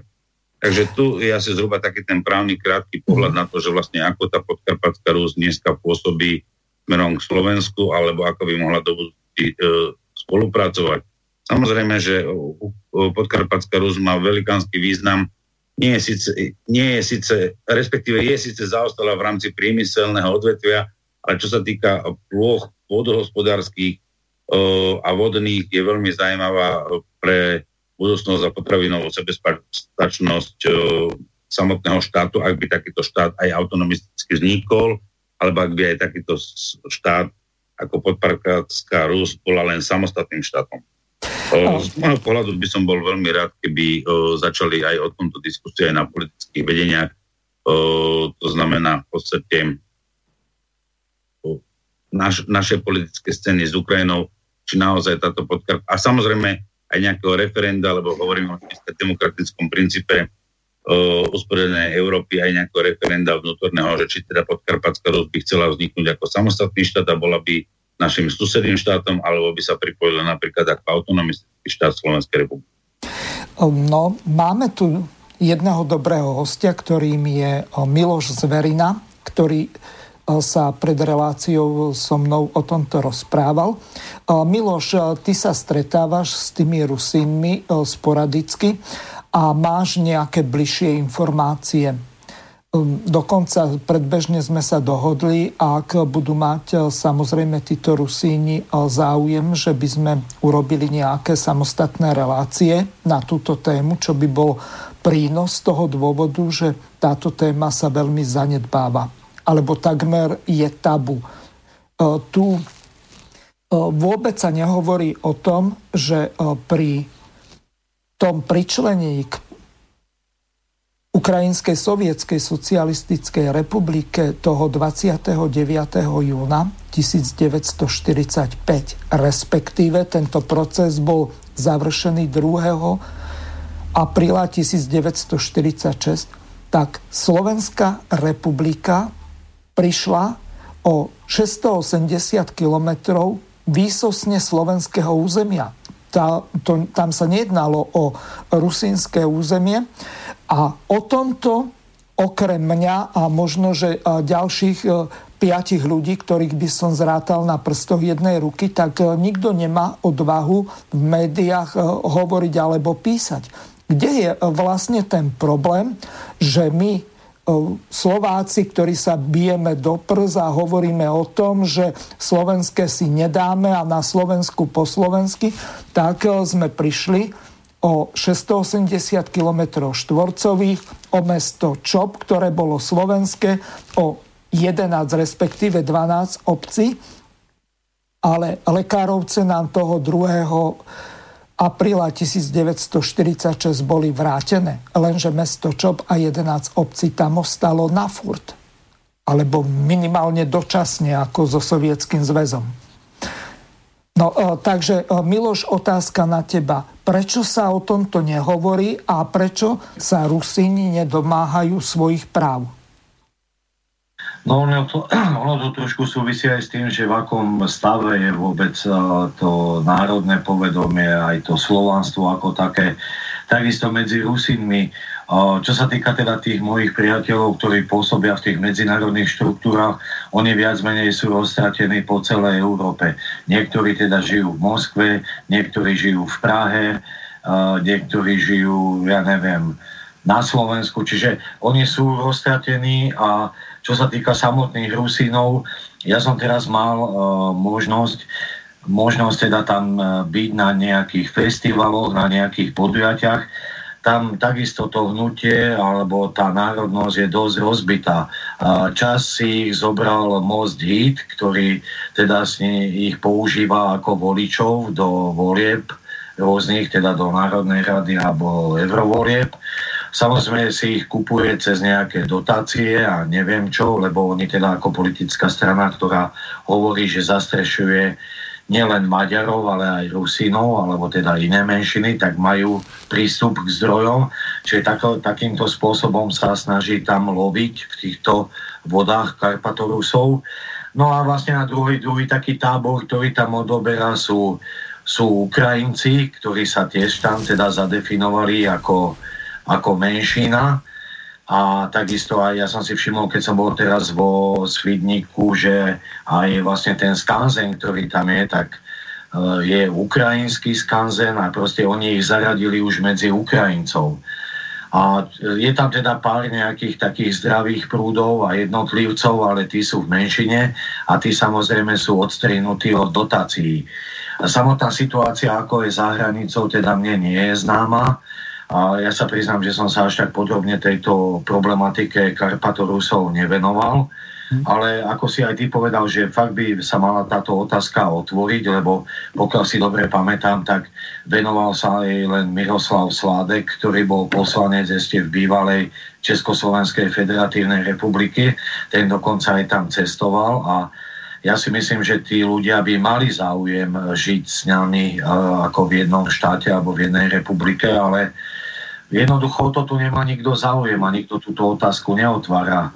Takže ono ťažko teraz povedať. A za súčasnej uh, ukrajinskej vlády vieme dobre, čo sa deje na Ukrajine. My dokonca sme aj na Slovanskom výbore prijali také vyhlásenie prezidentovi Zelenskému, aby proste napravil tú anomáliu, čo tam teraz vznikla, že zakazuje používať menšinám svoj jazyk a týka sa to teda aj týchto Karpatorusov takže samozrejme aj iných Poliakov, Rusov, Maďarov, čiže on plošne zakázal používať menšinám jazyky. Dokonca ne, idú až do takých extrémov, že ľudia sú napadaní, aj keď to používajú niekde na ulici a tak. Takže, a nikto teda zo slovenskej vlády alebo pani prezidentka, alebo neviem, kto neprotestoval voči takýmto krokom, tak to sa mi zdá trošku také za vlasy pritiahnuté. No ale hovorím, že my ako Slováci by sme to mali podporovať, lebo je to náš bratský slovanský národ a, a mali by sme vlastne ich podporovať tom, aby sa nejak zadefinovali a určite majú bližšie k nám ako k Maďarom. Maďari vlastne využívajú len tú zlú ekonomickú situáciu, ktorá tam panuje.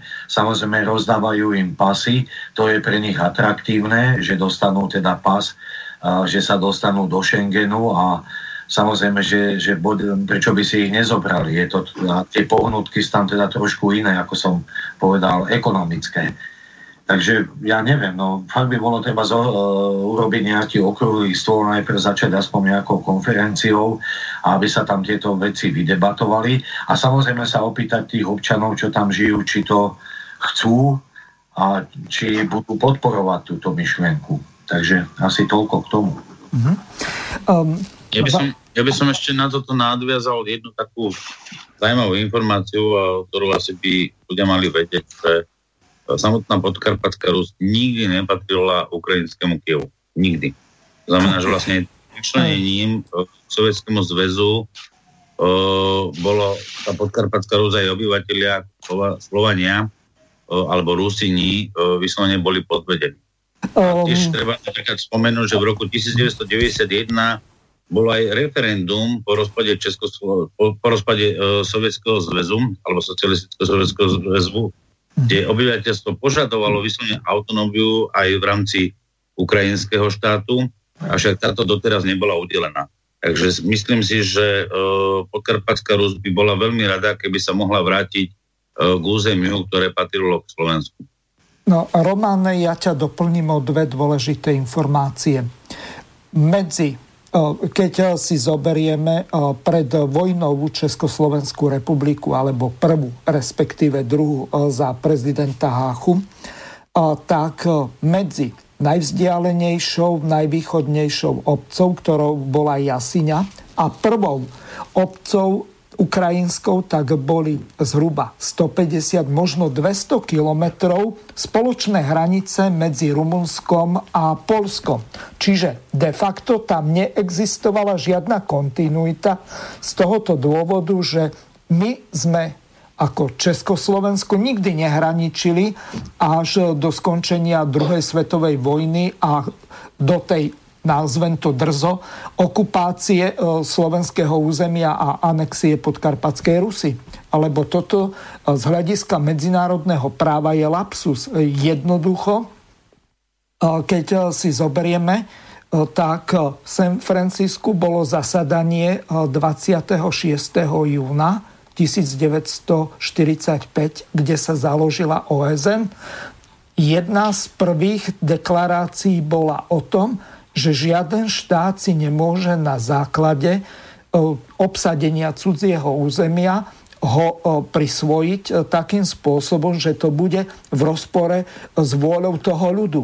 A nakoniec tam sa stalo to, že pologramotné Rusínsko, ak to môžem tak nazvať, alebo podkarpátska Rus, tak oni urobili to, že urobili tam kvázi referendum v roku 1900 44 alebo 45, už si nepamätám presne, kedy to bolo. A urobili to takým spôsobom, že to deti podpisovali.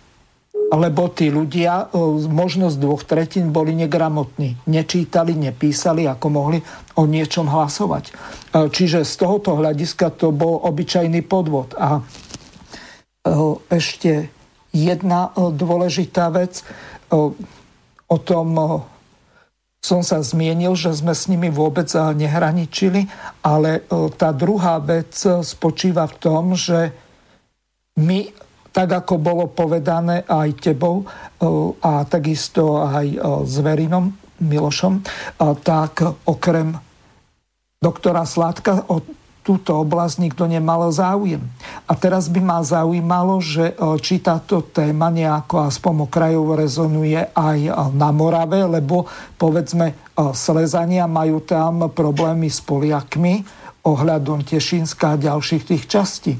Tam tiež pôvodné územia, ktoré boli predtým Rakúsko-Uhorské, tak jednoducho Poliaci si obsadili vojensky, alebo dokonca my ako Československo sme obsadili to územie a boli sme medzinárodne stadial vyhnatí. Museli sme vojska stadial stiahnuť. Čiže tu vystáva zásadný problém. Na jednej strane je 25 oravských a spiských obcí, ktoré nám zabrali Poliaci. Na druhej strane v Sliesku, tak Severné Sliesko je tiež zabraté Poliakmi. Tak toto je zásadný problém, ako vlastne s, so susedmi, ktorí sú e, ľudnatejší, rozlohou väčší, e, tak sme v podstate pripravovaní o územie. Pán Trnka, máte slovo. Dobře, děkuji. Ta otázka Slezska je opravdu trošičku složitější, protože Slezsko jako takové ztratila rakouská říše už vlastně za Marie Terezie, následkem těch rakousko-pruských válek. A i když se Marie Terezie nikdy nesmířila ze ztrátou Slezska, Eh, tak přece jenom nakonec eh, byla eh, donucena k tomu, aby podepsala mírovou smlouvu a tou mírovou smlouvou přešly velké části území Slezska, vlastně převážně celá větší rozloha Slezska přešla do tehdy ruských rukou. Čo boli de facto týka... Nemci pre no, našich no, poslucháčov, že to bolo v podstate nemecké územie, potom sa oni spojili.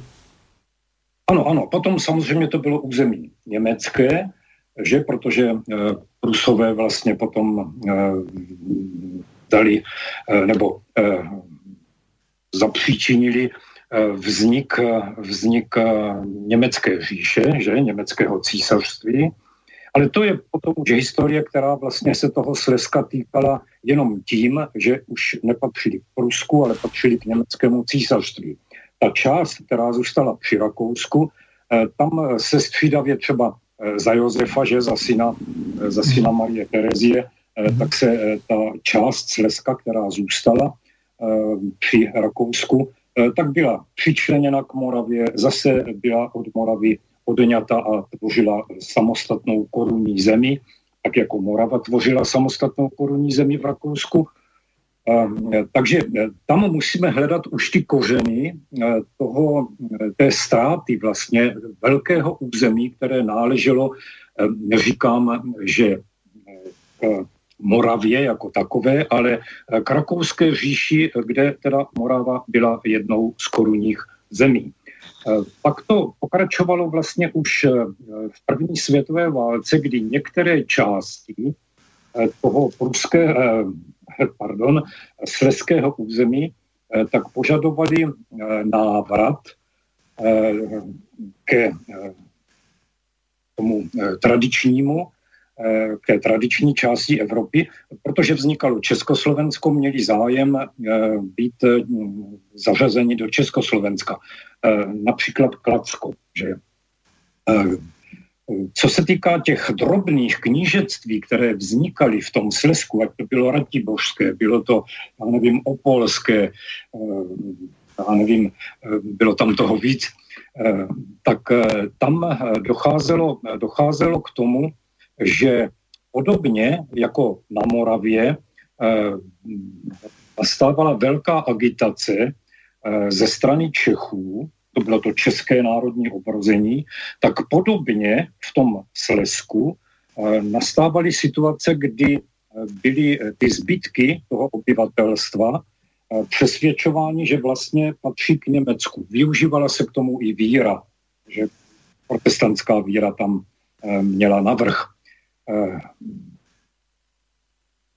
Řekl bych, že eh, ten proces byl prostě složitý a byl dlouhodobý a vedl k tomu, že když potom došlo k možnosti eh, k tomu Československu nově vzniklému po první světové válce se připojit, tak samo obyvatelstvo nevědělo, zda má být pro nebo má být proti.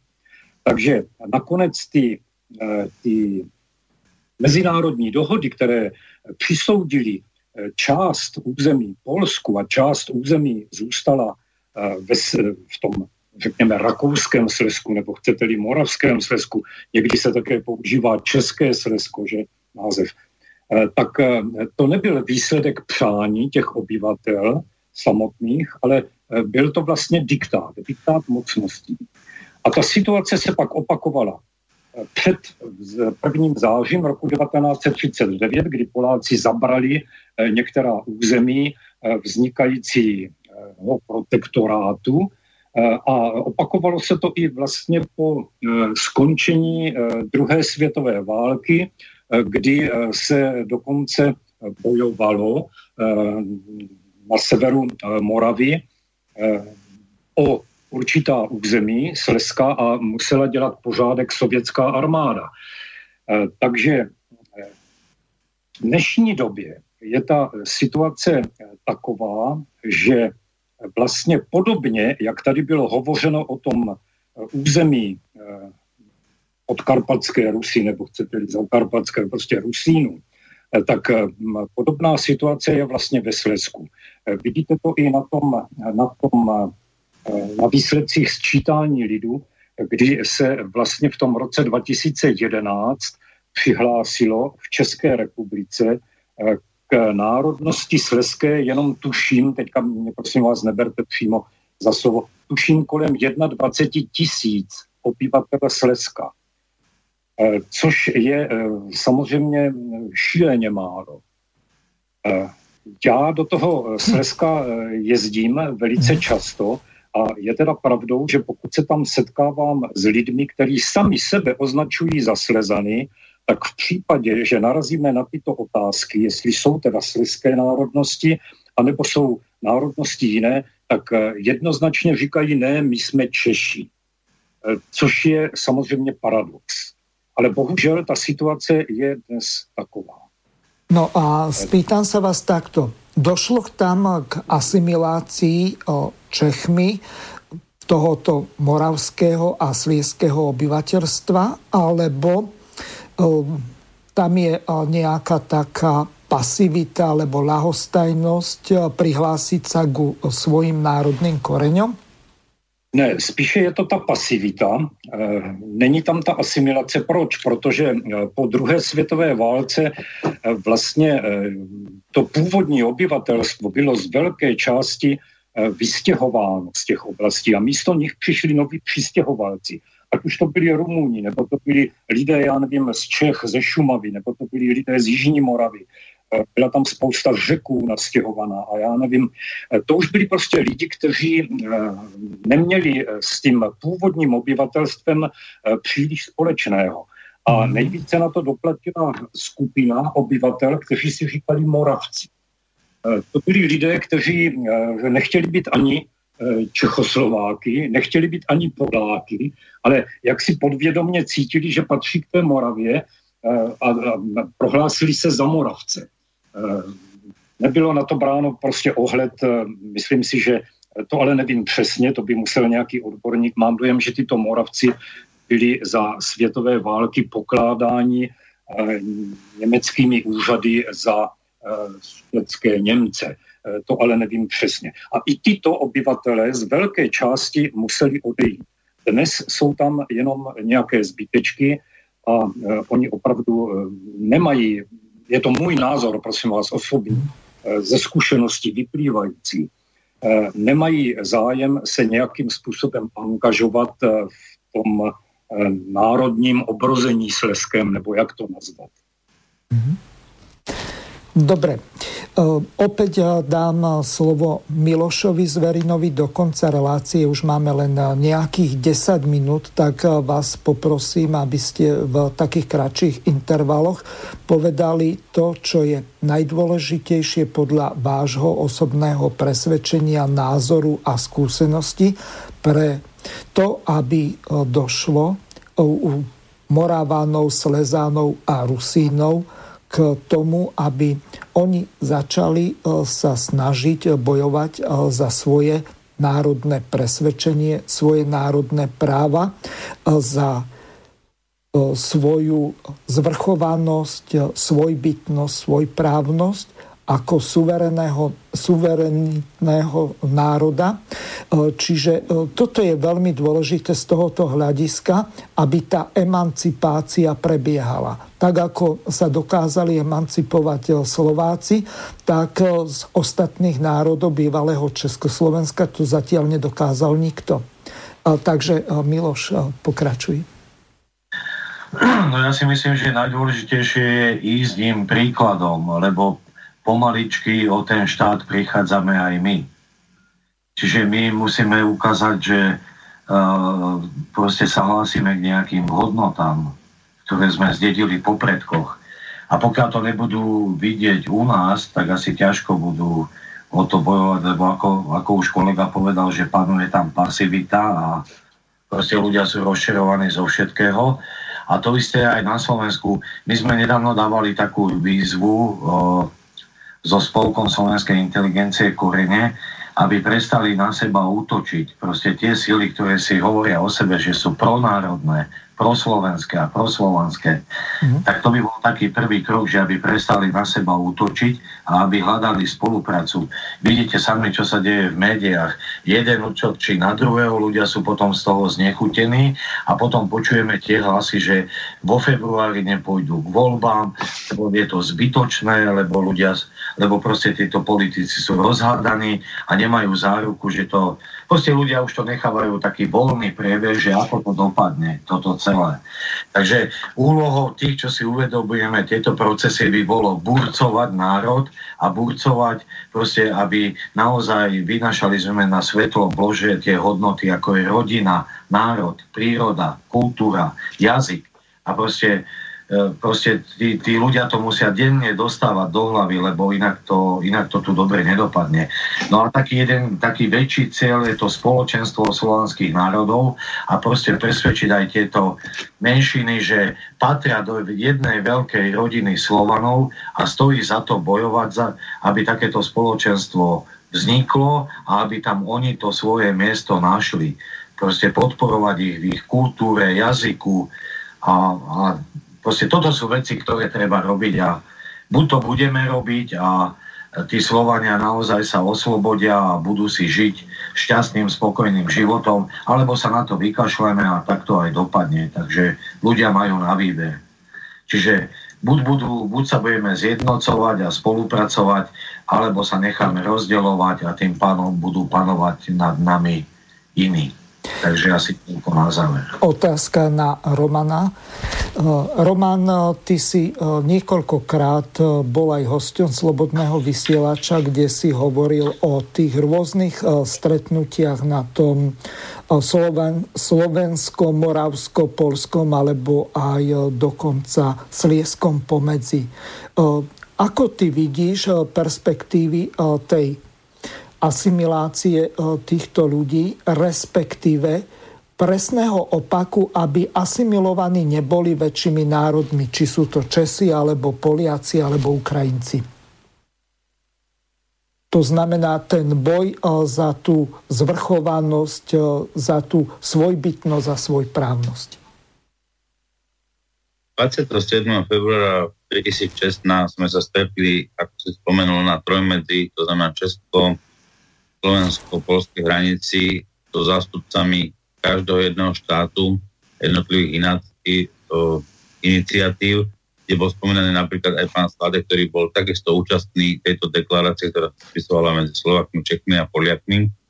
A žiadali sme a s výzvou, že budú sa pripájať, alebo sa pripájali aj ďalšie štáty, ktoré majú slovanské korene k vzájomnej spolupráci.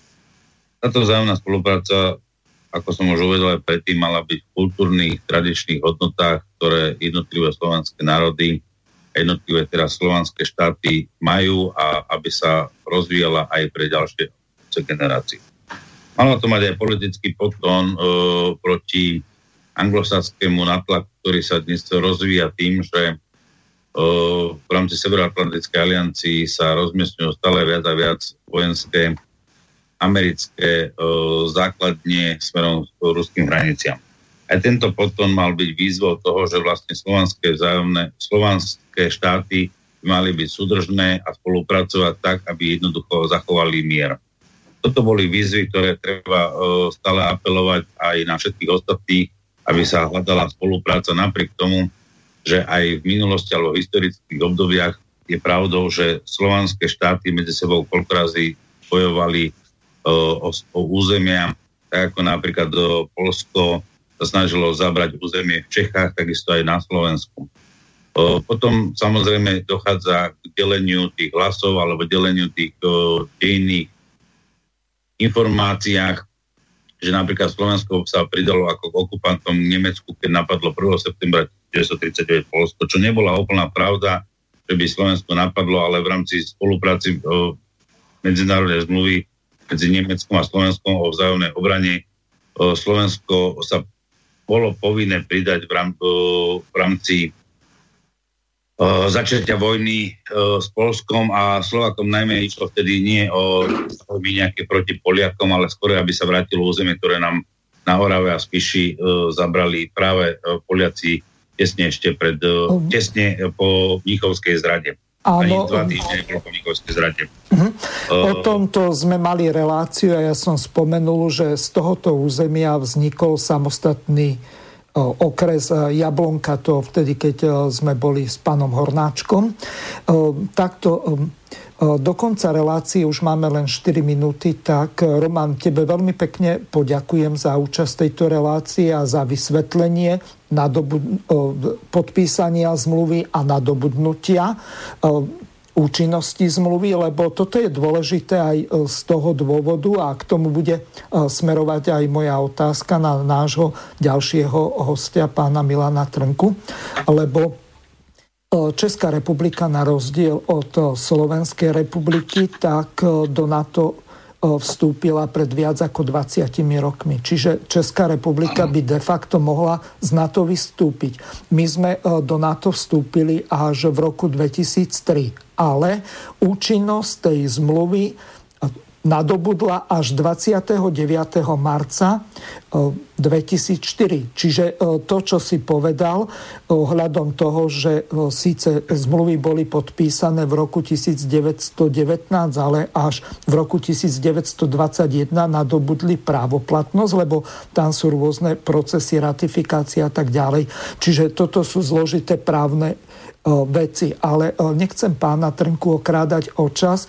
Poprosím ho, aby sa vyjadril ohľadom bezpečnostnej situácie slovanských národov. Tak ako som sa zmienil, Česká republika už môže vystúpiť na to za predpokladu, keby bola tam politická vôľa. A poprosím vás v závere o rozlúčenie sa s poslucháčmi. Máte 3 minúty. Eh, dobře, děkuji. Eh, k té politické situaci eh, jenom velmi, velmi stručně. Žijeme v době konzumní společnosti. Žijeme v době, kdy musíme rozlišovat mezi informací pravdivou a hrubou dezinformací. A bohužel v České republice je společnost rozdělena, řekl bych tak půl na půl. Eh, jedni eh, odléhají těm dezinformacím a chovají se tak, jak se v konzumní společnosti chovat mají. Eh, a ta druhá polovina je ještě schopná rozlišovat a taky přemýšlet. Jenomže ti, kteří nám vládnou, rozhodně nepřipustí, aby se zde v České republice konaly nějaké akce, nějaké požadavky, které by revi, eh, žádali revizi našeho členství, myslím revizi členství České republiky eh, v Severoatlantickém paktu. Eh, to opravdu v tohle to nedoufám. Takže to je tato věc. A pokud jde o to rozloučení, Moravský kulatý stůl, tak jak jsem o tom hovořil, tak koná celou řadu akcí. Jedna z těch akcí nás čeká 19. října, je to sobota, od 14 hodin v Brně eh, na Zeleném rinku v muzeu, Moravském zemském muzeu, tak je přesný název, Moravské zemské muzeum, je to ve středu města, se koná druhý ročník hm, akademické konference Morava 1918. Ten název Morava 1918 ten je důležitý proto, protože v roce 1918 de facto začaly snahy o likvidaci Moravy a moravanství. Eh, máme na programu eh, přednášky o symbolech moravských. Já tímto zvu všechny, eh, jak tady ty účastníky relace redaktora pana Hazuchy i všechny posluchače, pokud budou mít zájem a udělají si 19. října čas, přijeďte. Eh, myslím si, že to bude stát za to. Kdo nepřijede, budeme vydávat zborník, vydáváme zborníky z těch konferencí, eh, tam se eh, dočtete věci, které jinak asi těžko uslyšíte. Mohl bych mluvit ještě dlouho, dlouho, dlouho, ale já myslím, že to takto stačí. Děkuji všem, kteří byli ochotni mě vyslechnout. Omlouvám se za to, že mnohdy jsem třeba hovořil nejasně, ale to jsou opravdu velice obsáhlé a složité záležitosti, kterým tady mluvíme. A e, to je tak asi všechno. Děkuji za pozvání a těším se, že možná někdy zase nás hľadám. Ďakujem veľmi pekne našim hostom, ktorými boli pán Milan Trnka, pán Miloš Zverina a pán Roman Ruhík. Lúčim sa s vami a prajem vám príjemné počúvanie ďalších relácií Slobodného vysielača. Verím tomu, že táto relácia nebola posledná na túto tému. Radi by sme sa tomu venovali a verím, že naši hostia opäť príjmu pozvanie. Do počutia.